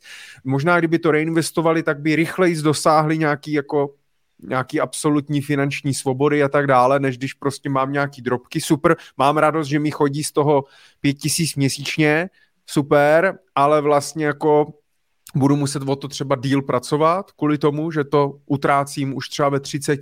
Jak ty se vlastně stavíš tady k nějaký ty filozofii? Protože já nevím, já bych to jako, mám takový jako, vím, že jako ten pasivní příjem to je super, ale pokud to jsou nějaký drobky, tak jako mám nějak v hlavě pořád rozděleno, že bych měl mít nějakou akumulační fázi prostě v životě a nějakou rentierskou, kdy teda jako potom čerpám, jo? Jo, přesně tak. Dokud pracuju a vydělávám, a, tak a v podstatě a, by to mělo být tak, že bych si měl být schopný vydělat na to, co potřebuju. A, jaký dává smysl, že akumuluju peníze, jakože posílám peníze do investic, a na druhé straně eh, z toho vybírám eh, dividendu. To, to, přece, to přece nedává uh, smysl. Dobře, pokud nic už neinvestuju a vybírám, tak jsem rentier, OK, jo, nějakou část příjmu si doplňuji, ale pokud jako investuju a zároveň vybírám tu dividendu, no tak to je přece lepší, než abych vybral tu daněnou dividendu, jsem jako radši poslal mín peněz do těch investic, který nemusím tou dividendou potom jako danit. Čo? A tu, tu dividendu radši nechme v tom portfoliu automaticky reinvestovat, neřešme tam prostě srážkový daně a tak dále, nechme na to nakupat automaticky další aktiva, ať to roste. A pokud se na to budete dívat takhle, tak čes nekoupíte. Jako proč? Když se na to podíváme meziročně, jestli mi dal, já teď nevím, teda jakou měl dividendu 5-6%, cena akcie teď díky teda růstu elektriky eh, vyskočila o, nevím, 10-15%, tak jsme na 20%. Ale pořád pokud, pořád pokud ti lidi koupili tehdy za nějakých 12, tak... No, jasně, tak. jasně. Ale pokud jsem koupil před rokem, jo, tak třeba jsem, třeba jsem vydělal 20%, no ale ale ten S&P 500 udělal 40. Tak nebylo, když už jsem potřeboval vybrat peníze, lepší koupit S&P a udělat ten výběr si z toho? Většina, nebo naši rentiéři typicky vybírají rentu tímhle způsobem. Jo, vybírají tím, že, tím, že prostě děláme pravidelný průběžný odkupy z portfolia, vybírá se ta část toho zisku, můžeme si to tím usměrňovat, nejsme vázaný tím, kdy nám co kdo vyplatí a tak dál. Můžeme si přelejvat ty výběry z různých hromádek podle toho, jaká je situace na trhu, máte nad tím lepší kontrolu. Jo, jako já i pro tu rentierskou fázi jako volím radši tu cestu toho odkupování, než cestu jako čekání na dividendy, které prostě nemusí jako přijít nebo můžou být malý, budou vždycky zdaněný a musím to dávat do denního přiznání, že vlastně někomu ukazuju, to taky ne každému líbí. Tak asi tak, ale jako chápu a slýchám tenhle pohled na to, dalo mi to peníze tehdy a tehdy, jo, tak jako hmm. proti tomu žádná, mám na to pohled takovýhle. No. Takže nevybíráš ze svého portfolia zatím, i když bys mohl. No, proč bych to dělal, když tam posílám? Jako to, když pracuješ ještě, no. Jako hele, i rentiersky uh, řeším hmm. vždycky s klientama, že jsou, uh, že jsou fáze toho přechodu do toho rentierství. A tou první fází je to, kliente, pokud doteďka posíláš třeba 20 tisíc, 50 tisíc měsíčně, nebo posíláš každý rok jednorázově mega do portfolia, tak první fáze rentierství je přestaň posílat peníze Pr, jo, první tyhle prachy jsou pro tebe plus. Jo, první ten milion ročně, nebo když posílá 50 tisíc, tak třeba 600 tisíc ročně, to jsou ty první peníze, které ty v určitý fázi života si vem a utrať. Jo, a, a o to máš větší životní úroveň. A v druhé fázi, dobře, začínáš snižovat svoje pracovní tempo, uh, takže už tam třeba není těch 50 tisíc, fajn, potřebujeme dobrý, tak je začneme doplňovat. Jo. Ale uh, jako i, i tím, uh, tím vaším jako množstvím peněz, který odkládáte nebo neodkládáte vlastně, tak v podstatě si vybíráte peníze. Jo. Ten, to, ten odklad těch peněz je pořád nějaký výdaj, který můžete upravovat a snižovat. Hmm. Lukáš tady jenom píše, za jaký horizont vyrostlo 40%. My jsme se o tom bavili, Lukáš asi dorazil teď, myslím, že to bylo teďka meziročně, je to ne? Nebo za... Jo, jo, jo. 12 měsíců po zpátky. Za poslední 12 měsíců. Uh, Máme tady ještě od Jirky Brabce dotaz. Ahoj, chybí mi v podcastech a YouTube videích inspirace a sdílení v oblasti procent zastoupení jednotlivých aktiv. Kolik procent držíte v nemovitostech, akcích, dluhopise, v keši? Kolik procent měsíčních příjmů investujete nebo by se mělo investovat? Dá se to vlastně, Jirko, takhle obecně, obecně jakoby říct, měl bys mít 50% v akcí, měl bys mít 10% v hotovosti. Já si myslím, že jako je to takový dobrý zjednodušení, ale že se to jako nedá. Že to jako by, by to bylo fajn, kdyby nám to takhle někdo řekl, my to uděláme, a jedem, ale že se takhle jako nedá vlastně říct. No, jasně no. Když si nechá klient uh, poradit, tak se snažíme uh, ty fyzické nemovitosti v portfoliu držet uh, řekněme do 50%, a radši spíš o něco méně, třeba někam třeba ke 30%, ke 40% portfolia a, zbytek v cených papírech, ale mnoho a, našich investorů vůbec nechce nemovitosti fyzický, že držíme třeba jenom e, cený papíry. A u těch cených papírů zase záleží na tom, jaký je, je, jaká je ta, ten apetit toho investora a, vůči riziku. Jo, tam v podstatě mně by se líbilo nejradši, nebo moje osobní portfolio je, a, co se cených papírů týče, stoprocentně akciový. A, a, a je to daný tím, že já jsem si vědomý nějakou, nějakou volatilitou, která je s tím spojená, jo, vím, jaký mám investiční horizont. Tak 100% v akcích nemáš, Jirko. Něco máš, ne na spořáku bavíme se o tom, co mám jako v portfoliu, jo? cený papíry. Tak, mám, tak jasně, já mám taky fyzické nemovitosti. Jo, ale no? když se bavím o cených papírech... No a když se budeme bavit obecně? O Počkej, celým portfoliu? Byla, já jsem jenom říkal, že uh, snažíme se, aby tam měl kombinaci nemovitostí, když je to portfolio větší, řekněme 10 milionů a víc, tak by tam mohl mít nějaký fyzické nemovitosti a cený papíry. Ale chceme, aby ty nemovitosti nebyly převažující míře. Ale říkal jsem, že řada těch našich investorů nechce fyzické nemovitosti a pak ta alokace v těch cených papírech kolik tam má akcí, kolik tam má dluhopisů, kolik tam má případně nějakých třeba nemovitostních akcí nebo komodit, tak je závislá na tom, jaká je jeho tolerance k riziku. Z pohledu výnosu ochrany před inflací optimální portfolio je 100% akciový, to je to, co říkám. Já mám třeba 100% akciový to portfolio v těch cených papírech, ale musím si být vědomý, že tam může být ten pokles i v 50%, v 50% prostě. Jo, a pokud ten investor není ochotný tohle akceptovat na nějaký roční bázi, tak se tam právě domíchávají další aktiva. Čím víc tam dál dalších aktiv, tím ten výnos většinou snižují, ale zase tím kompenzuju to, že ten pokles, když přijde průšvih, nebude takovej. No, to, to jenom proto jsem chtěl doplnit tu složku těch těch akcí.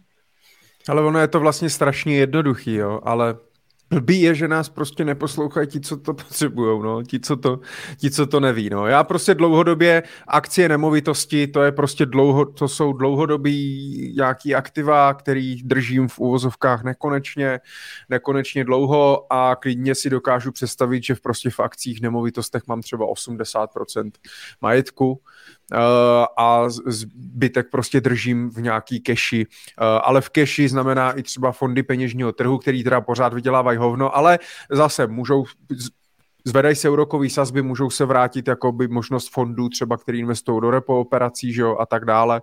Takže, takže a nějaký ty třeba ty protiinflační dluhopisy a podobně, ale nedá se podle mě říct, takhle jako měl bych mít 10% rezervu, měl bych mít 10% v dluhopisech, protože i otázce, kolik procent měsíčních příjmů investovat, no kolik můžete, že jo?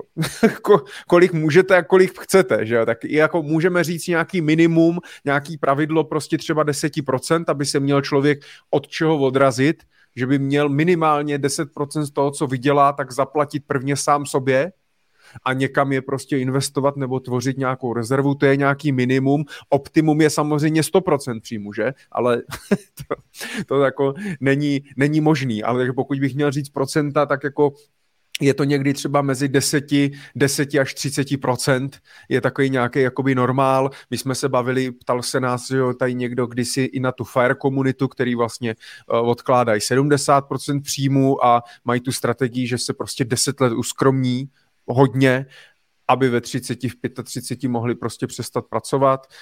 Je to taky nějaká prostě strategie, my jsme to komentovali, takže, takže tak, je těžký odpovědět, no, takhle. Proto možná to nikdo netočí nebo neříká, no. Hele, já musím říct moji jako zkušenost třeba, nevím, tak úplně ty eh, procenta, řekněme, že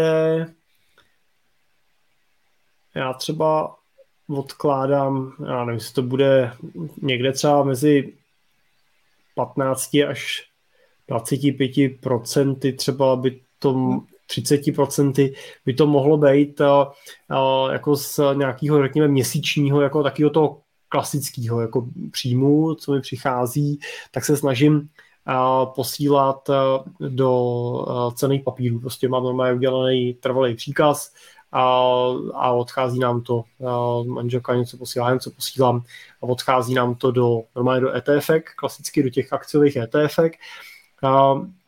Máme historicky, a, a není to tak dlouho teda, a, nebo a, jako není to, a, mi 37 a není to jako, že bych to tam posílal od a, 20. A, je to daný tím, že prostě a, máme za sebou teď pět let, a, pět a kousek a vlastně a firmy teď a partneři a musím říct, že těch, ty první čtyři roky nebylo co posílat. Takže to jsem v podstatě posílal do firmy v podobě a odpracovaného a, a malý výplaty, co jsem si vyplácel. Takže a teď ta, řekněme, že od čtvrtého roku dál už a, ta firma je a, zisková, generuje jako cash navíc, takže a, máme jako všichni možnost si odkládat, takže po nějakém doplnění rezerv jako aktivně už nějaký, řekněme, rok jako odkládáme. A historicky mám v portfoliu nějaké nemovitosti, ale vlastně my jsme to s manželkou zvažovali, jestli a jestli eh, nedokoupit další, máme samozřejmě s nějakou hypotékou nakoupený a tak, tak vlastně jsme došli k tomu, že, a, že nechceme další jako vlastní. Dokupujeme samozřejmě pro klienty, ale a pro mě to kouzlo těch cených papírů a svoboda s nima spojená, bezpracnost s nima spojená a tak dále je je prostě jako na, na devše, když to jako řeknu. No. A, a v podstatě ten výnos bez problému jako kompenzuje výnos, který jsme třeba měli na těch nemovitostech. Takže já se soustředím v tomto okamžiku jako osobně na budování toho portfolia z cených papírů. Mám i nějaké akcie jako přímý, takže nějakých jako pár akcí z pohru poměru toho portfolia je to nevím, třeba 10% mám jako v přímých titulech nebo titulů a mám teda za nějakých jako v úzovkách pár korun i nějaký krypto, konkrétně asi hlavně, hlavně teda Bitcoin pro nějakou zajímavost do toho portfolia. Jo.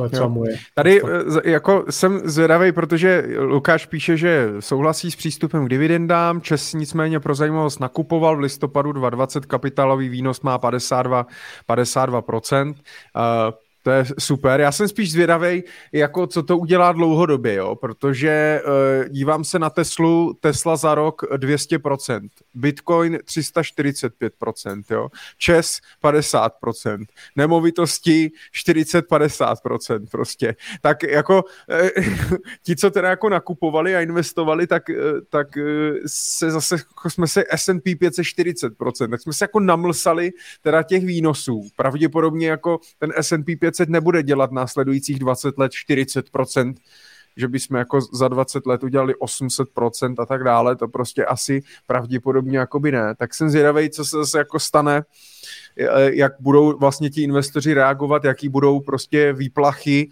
eh, až to začne trošku jako vypadat, jo? protože do toho naskočilo spoustu retailových retailových investorů, spoustu neskušených a tak dále. Je to sice škola, ale může to zase nějakým způsobem zahejbat. Jsem na to zvědavej, no, jak to... Já taky.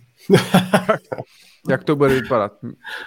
Já taky, protože bude tam spousta zajímavých jako fakturů, jo? Jak, jak na to budou hmm. reagovat regulátoři, prostě jak na to bude reagovat uh, trh, jak na to budou reagovat uh, investoři, to, jako určitě, každá taková doba a každá chvíle je zajímavá, ale je dobrý si uvědomit. Já jsem no, to na, řešil a, a, dneska teda mám toho klienta vybranýho dneska teda, jo. Vypadá, že nedělám nic jiného než to jednoho klienta, ale on teda kromě těch nemovitostí kupuje i cený papíry samozřejmě a jsme se o tom bavili, on začíná v prvním kroku s investicí asi 5 milionů a bude dokupovat další a a on říkal, a co když přijde nějaký pokles příští rok, jak, jak to tak říká, no vám se nemůže stát nic lepšího. Jako co se vám může stát nic lepšího, že příští rok přijde pokles jako prase s prominutím, udělá to minus 50% ehm, a, a my vyhodnotíme, řekneme, tyjo, tak to s těma nemovitostma můžeme klidně ještě uh, rok, dva počkat. Uh, jo, pojďte, prostě koupili jsme jich půlku a za těch 20 to tady dotankujeme do uh, portfolia, protože koupit si to za minus 50, prostě to se nám zase dlouhou dobu nepovede. Říkal, to je fakt, tak to je dobrý. Jo, je, každá ta krize, každý ten pokles přináší obrovské příležitosti. A i když zrovna nebudete mít peníze jako plus, tak budete rebalancovat to portfolio, jo? budete přeskupovat, pokud nemáte všechno jenom v akcích, tak, uh, tak to překotíte tak, abyste prostě to, co nepokleslo, nebo nepokleslo tolik, abyste koupili to, co pokleslo víc. Uh, vždycky je to příležitost a kdyby nic jiného, tak je to jak je to lekce k nezaplacení. Je to ten okamžik, kdy vlastně testujete v reálu vaše investiční strategie, investujete vaší uh, emoční připravenost na ty poklesy a to je něco, co se vám uh, v budoucnu stokrát, uh, stokrát zaplatí. Pokud teda samozřejmě nespanikaříte, neprodáte všechno a neřeknete, že už nikdy nebudete investovat, což vám vydrží dalších pět let, než zapomenete na to, že se to stalo, nasypete tam ty prachy znova a on přijde zase samozřejmě další prasknutí bubliny, přijete o další prachy a tak dále. Tak pokud nebudete opakovat tuhle, tuhle chybu, tak je to prostě šance. Hmm. Takže hmm. nebuďme jako smutný nebo zoufalý z toho, že ta bublina nebo bublina, že prostě trh jednou jako a, taky spadne, prostě to tak je, jako nic neroste do nebes, a, ale to, co spadne, zase jednou vyroste. No. Půl jedenácté, Jirko je. Čověče. se jak zakecali a začíná mít hlad. to není dobrý. No to nemám, ale to není dobrý, protože normálně už spím, ono hlavně není půl jedenáctý, ale půl dvanáctý, že jo, vlastně. Pravda. Uh, takže, takže to hodně, hodně přesluhuju, takže blížíme se ke konci. Uh, já mám ještě tady dvě věci, které bych chtěl ale sdílet, protože bych na to asi zapomněl pro příště a chtěl bych to jenom tady říct, protože se to někomu možná může hodit a možná spíše to jako nějaká, nějaká prozba. Eh, jedna věc, my jsme se tady bavili eh, o nějakých lidech, kteří potřebují tu finanční gramotnost a lidi, kteří nás neposlouchají, je to o tom, aby, eh, aby se to k ním nějak dostalo. Přes nás, přes vás, pokud prostě někoho znáte, můžete to nás dílet na sítích, nebo se o tom s někým pobavit, říct a tak dále.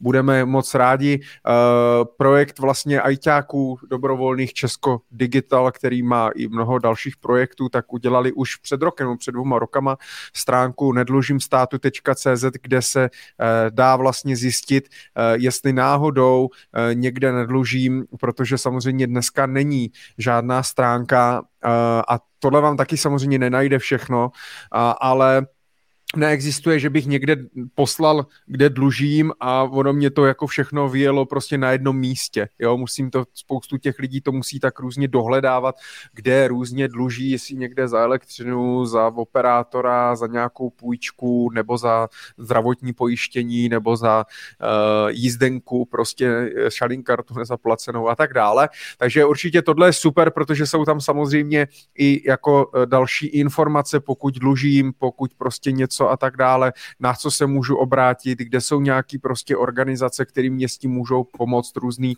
různý uh, poradny a tak dále. Plus jsou tady vlastně ty informace, možná jste viděli v médiích, že máme tady vlastně milostivé léto od října do ledna. a uh, kde vlastně můžete, uh, kde můžete vlastně požádat o nějaké odpuštění a tak dále, pokud něco zaplatíte a máte nějaké exekuce, tak vám můžou ti věřitelé vlastně část těch peněz odpustit. Já jsem to nečetl úplně přesně, jak to, jak to funguje, ale je to nějaká možnost, kterou prostě je dobrý, když se to k těm lidem nějakým způsobem dostane. Takže uh, to jsem chtěl jenom nazdílet jako pro zajímavost, že existuje taková stránka, pokud jste to neznali, pro podcasty nedlužím státu.cz. Ty jsi to znal, Jirko? Ty určitě, jo? Ne. Ne, taky ne. Takže to je jenom pro zajímavost. A poslední věc, kterou tady mám, takovou třešničku, to se objevilo dneska uh, na servu peníze.cz. Já už teda to uh, sleduju tady tuhle kauzu uh, strašně, strašně dlouho. Já si pamatuju ten projekt už pár let to už tady běží poměrně dost dlouho, ale dneska se vlastně firma Xixoyo dostává i do uh, veřejných médií nebo do, nebo do soukromých médií, ale dostávají se jako do široké veřejnosti. Něco prostě jako reklama Bohemia Energy, tak teďka všichni ti lidi negramotní prostě na nově mezi uh, ulicí a ordinací v Růžové zahradě prostě uvidí reklamu na Xixoyo a zázračnou, zázračnou investici do nového finančního systému, kde si můžu za 10 tisíc korun, za pouhých 10 tisíc korun nakoupit jejich tokeny a být součástí budoucnosti finančního, finančního světa a tak dále. Tak e, já bych jenom chtěl prostě upozornit, že nechci tvrdit, že ten projekt je nějaký jako vyloženě podvod, že ty lidi s tím utečou a tak dále. My jsme se tady bavili minule o Ondrovi Anatovi, o projektu Growing Way a předtím o Geo Investments a o Medefovi a o OVMS a Salia a Saving Funds a Fox Trade a, a tak dále a tak dále. A tady bych chtěl jenom upozornit, uh, já bych do toho peníze nedal, už do toho dalo peníze 2,5 tisíce lidí, Uh, já bych do toho peníze nedal. Uh, pokud by vás to nějakým záhadným způsobem zajímalo nebo vaše známí, tak prostě dát tam takovou částku, o kterou můžete přijít a nezrujnuje vás to finančně. A i když se tomu nějakým způsobem bude dařit nebo nějaký výnosy z toho budou, tak nezmagořit a nedat tam prostě úplně všechno za vidinou, že zbohatnu, eh, když už. Ale hlavně eh, měli byste chápat, jak to funguje. Eh, protože pak tady máme ještě třeba podobný projekt, který, který mu se říká Glocin, ten už taky poměrně dlouho letí. A blbý je, že oni různě právě fungují na základě té tokenizace, krypta a tak dále, ale všechno to jsou jak kdyby nějaký jako deriváty, vy nekupujete konkrétní nějaký kryptoměny, které se třeba i obchodují na burzách, tady ty tokeny se vůbec ani neobchodují nikde vlastně, jsou to prostě jo, jako v uvozovkách vymyšlené věci. A financujete tím prostě tu, tu firmu, která i před pár lety 2019 byla ve ztrátě, oni to tam popisují v tom článku. A prostě uh, ti lidi tomu hlavně nerozumí vůbec. Na nás se pak obrací prostě lidi, máme peníze v Glocinu, v Sixojo, v Growingway a tak dále, oni tam něco jedou na nějakým Ethereu a, a my vlastně vůbec nevíme, ale co to máme. I on nám já to prostě byl, prodal. Já už jsem byl před pár lety na nějaký prezentaci uh, zrovna toho Xixa a jo. já bych asi jako doporučil každému, ať se zajde na něco jako podobného podívat a udělá si trošku lidský názor, jo, protože to byla opravdu jako taková jako půldenní nalejvárna, při který jako jsme viděli s proměnutím toho jako kašpárka na pódiu, ale vlastně informační hodnota totálně nula teda. Jako, to prostě jsou všechno projekty, Eh, postavený opravdu na, na tom jako letadlovém systému, prostě jo, pojďme vybrat peníze, dokud nám lidi budou dávat, tak ono to nějak jako bude existovat a ještě přestanou dávat, tak budeme dělat něco jiného. To je, u toho Xixa tvrdili už před těma, myslím, že to byly dva, dva roky zpátky, tak už tenkrát tvrdili, že tak do dvou měsíců budou ty tokeny obchodovatelné na burze. Jo. Víte, že dva roky od toho prostě se nic takového nestalo. No. Jako to, to prosím vás, to fakt radši pošlete peníze Michalovi, on udělá Money Talk Show další. To bude mnohem jako efektivnější, užijete si to víc, než prostě to poslat do nějakého podobného nesmyslného prasátka prostě, jo. To je... No, je to, je to neuvěřitelný, no. A já říkám, dva půl, skoro dva půl tisíce lidí, vybralo se asi půl miliardy a... Uh, to je neskutečný, skutečný. A, to si zase děláme nějaký token normálně, ne? A, a pokračuje, pok, pokračují dál, mě spíš jako, ona totiž ta myšlenka vypadá strašně hezky, Uh, tak jak to propagujou, tak jak to prezentujou, co to má být a tak dále. To všechno vypadá krásně. Mm, mě spíš jako fascinuje, že vlastně si jdou, jako když je to tak skvělý projekt a dneska, eh, dneska je tolik peněz na trhu, od různých private equity fondů, od různých angel investorů, od různých, i jakoby bank, i banky kupují startupy tak proč tom není nějaká banka? Proč tom není nějaký prostě venture kapitálový fond nebo nějací uh, kluci, že z Palefire, z toho, z, z, jak oni se jmenují, Palefire Capital, nebo jak oni to mají, nebo Credo Ventures, nebo, nebo Myton, kluci z Mytonu a tak dále. Proč, proč tam vlastně to nezafinancují pro ně jako půl miliardy, prostě nebo miliarda, vlastně jako v úvozovkách nic moc, nic moc není tak jako proč vlastně to vybírají na, pokud jako vybrali 500, 500 eh, milionů od 2,5 tisíce lidí, tak je to průměrná investice 200 tisíc. Proč to vybírají prostě zase od stavebkářů tady a babiček možná nějakých, nebo nějakých, no, jasný, já nevím. Jo. Protože prostě no, já... jim to nikdo s šikovnou kalkulačkou prostě v životě nedá. Jo, to, to jsou prostě všechno nástroje, které prodáváš uh, přes nějakou obchodní síť, prodáváš to přes nějaký marketing, příběh a tak dál, ale žádný bohatý uh, člověk a zkušený investor ti nedá jako peníze na něco, co má pěknou PowerPointovou prezentaci. Prostě tak to nefunguje. Se se ptali na to, jaký rozdíl mezi těma retailovými a těma bohatýma investorama. No, oni jsou bohatý, protože nejsou blbí. No, to, to musíme prostě takhle říct. No. Ale Jirka to nemyslí, neber, neberme to osobně, ale tak naši posluchači nejsou hloupí, takže... No jistě, samozřejmě, tak to vás poslouchají. Takže, ale je, je potřeba šířit prostě tady tu gramotnost, mluvit o tom, diskutovat o tom a tak, no. A minimálně, minimálně se pobavit, no. Tak snad jsme vás pobavili dneska trošku. Nebylo moc vtipů? Michale, ještě tady prosím tě, jenom bych odpověděl, uh, Lukáš se ptá uh, mm-hmm. na nějaký příklad nemovitostních akcí, se kterými třeba v portfoliu pracujeme, tak já jsem tady jenom našel, jestli, jestli dovolíš, ještě jenom nazdílím. My třeba používáme uh, v portfoliích uh, tenhle ten fond od iShares, uh, Developed Market Property Yield, který uh, investuje vlastně právě do uh, uh, rateů a na, na rateů vlastně je dokonce je dokonce v akumulační třídě, to znamená, že nevyplácí tu dividendu a, a je to fond s takzvanou plnou replikací. Jo, to znamená, že uh, skutečně tam nejsou deriváty, ale jsou tam opravdu nakoupený ty akcie těch rejtů. Nákladovost těch rejtů je trošku větší, je tam 0,6%. Uh, takže to, to jenom teda, aby jsme doplnili, dá se koupit normálně jako akcie klasicky no, na většině platform, takže uh, neměl by problém, abyste ho do toho portfolia zařadili, zařadili i vy.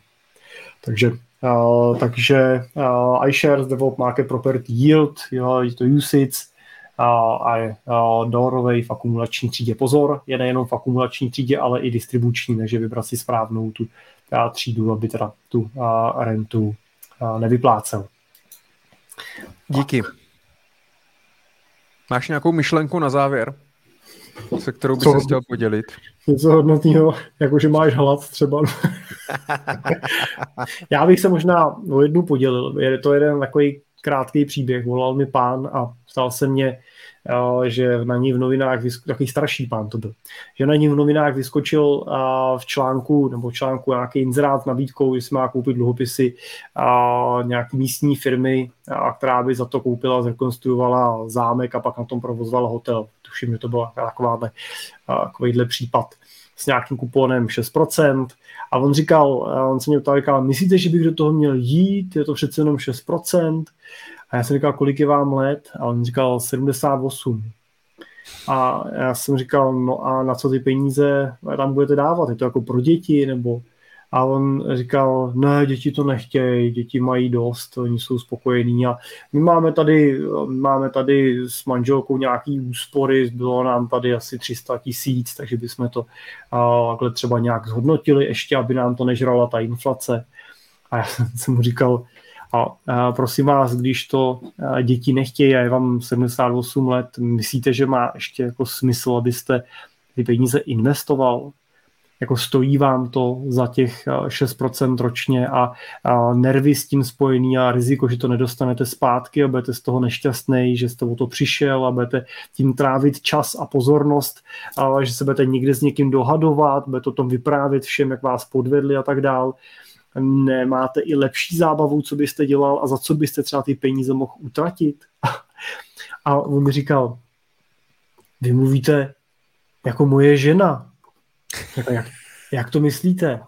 A on říkal, no ona mi říká úplně to samý. On říkal, vidíte, jsou ty naše ženský chytrý, že jo? Tak je pojďte poslechnout. A, a on se odnočel a říká, vy jste mi udělal radost. Já si půjdu otevřít do sklepa jedno vorosený, dám si ho a pojedu se odpoledne projet na kole. A já se na ty podobné věci vykašlu. A já jsem říkal, tak vám gratuluju, vy jste si zlepšil tak o 50% dalších pět let života. a tohle mě dává, no. to, tohle mě dává smysl a ale je super, že zavolal tobě a ne do Xixe, jo. Ano. Už by měl token za 300 tisíc. Ne každý výnos stojí za to se za ním hnát, hmm. ne každá no, investice stojí za to ji udělat a je dobrý si uvědomit, že jsou i důležitější věci v životě, než a, aby nám peníze rostly a, a v určitým věku, v určitý situaci už prostě třeba růst nemůžou, nemusí a můžou klidně ubývat a nemusíme z toho být špatný. Krásné. Jirko, děkuju. Krásné zakončení, ty jsi takový pohádkář plný příběhů. To mám, to mám rád. My vám všem děkujeme za to, že jste nás sledovali živě, že jste to vydrželi, toho si neskutečně vážíme. Jsme moc rádi, že jste nás poslouchali v našich podcastech, ať už Cesta rentiera, anebo podcastu Finance prakticky, ať už na procházkách, při žehlení, při vaření, a při jízdě autem a tak dále, tak hlavně opatrně. Přejeme taky všem, abyste zvládli, uh, zvládli ty problémy s Bohemia Energy, abyste zvládli prostě přežít zimu, abyste zvládli najít nějakého vodného dodavatele, nějak jste to si to spočítali, ušetřili možná na nějakých věcech. Možná je ten pravý čas si sednout, udělat si nějaký rozpočet, spočítat si to, podívat se na nějakou strukturu výdajů, strukturu příjmů, podívat se, jestli nemůžete na něčem ušetřit, jestli nemůžete víc vydělat a vyšlápnout do toho nového roku uh, s něčím, s něčím novým, s naplánovaným rozpočtem, s vytvořeným finančním plánem a tak dále. Eh, my se na vás budeme těšit opět za měsíc, kdy budeme mít poslední Money Talk Show v roce 2021. Bude to 1 prosince. Co je to za den? Teda nevím, jestli to není neděle. Tak to nebude vlastně prvního prosince. To ne, máme první, my nemáme prvního, my máme po, první pondělí vlastně. Teď to tak vyšlo hezky. Čeká, já se podívám. Kdy je první pondělí v prosinci? Není to Mikuláš nějaký nebo něco? Uh, šestýho, Michale, to šestýho. Takže Mikuláš, ne? Ale chodí den před, ne? Hmm. Já nevím, kdy chodí Mikuláš. A čert. Tak máš v děti velký, ne? Chodí, ne? No já, já dělám čerta třetího v pátek na skautu. A moje, moje děti nějak ne to, netrpí. Jo, ale tak v 8 už nebudou chodit, ani kdyby chodili v pondělí, takže 6. prosince v pondělí 20.00 můžete si naladit živě naši show na YouTube kanálu mém Michal Doubek nebo na kanálu Jiří Cimpel. To bude čertovská show. Čerte... No, uděláme si, dáme si rohy, anebo já si koupím nějakou santovskou čepičku, můžeme si udělat takovou jakoby předvánoční atmosféru, Jirka nám napeče perníčky. No, a bude to, bude to krásný. Tak super. Děkujeme za to, že jste vydrželi, díky vám, kdo jste nás poslouchali a doposlouchali jste až sem a budeme se těšit 6. naslyšenou nebo na viděnou. Tak držte se, díky, ahoj.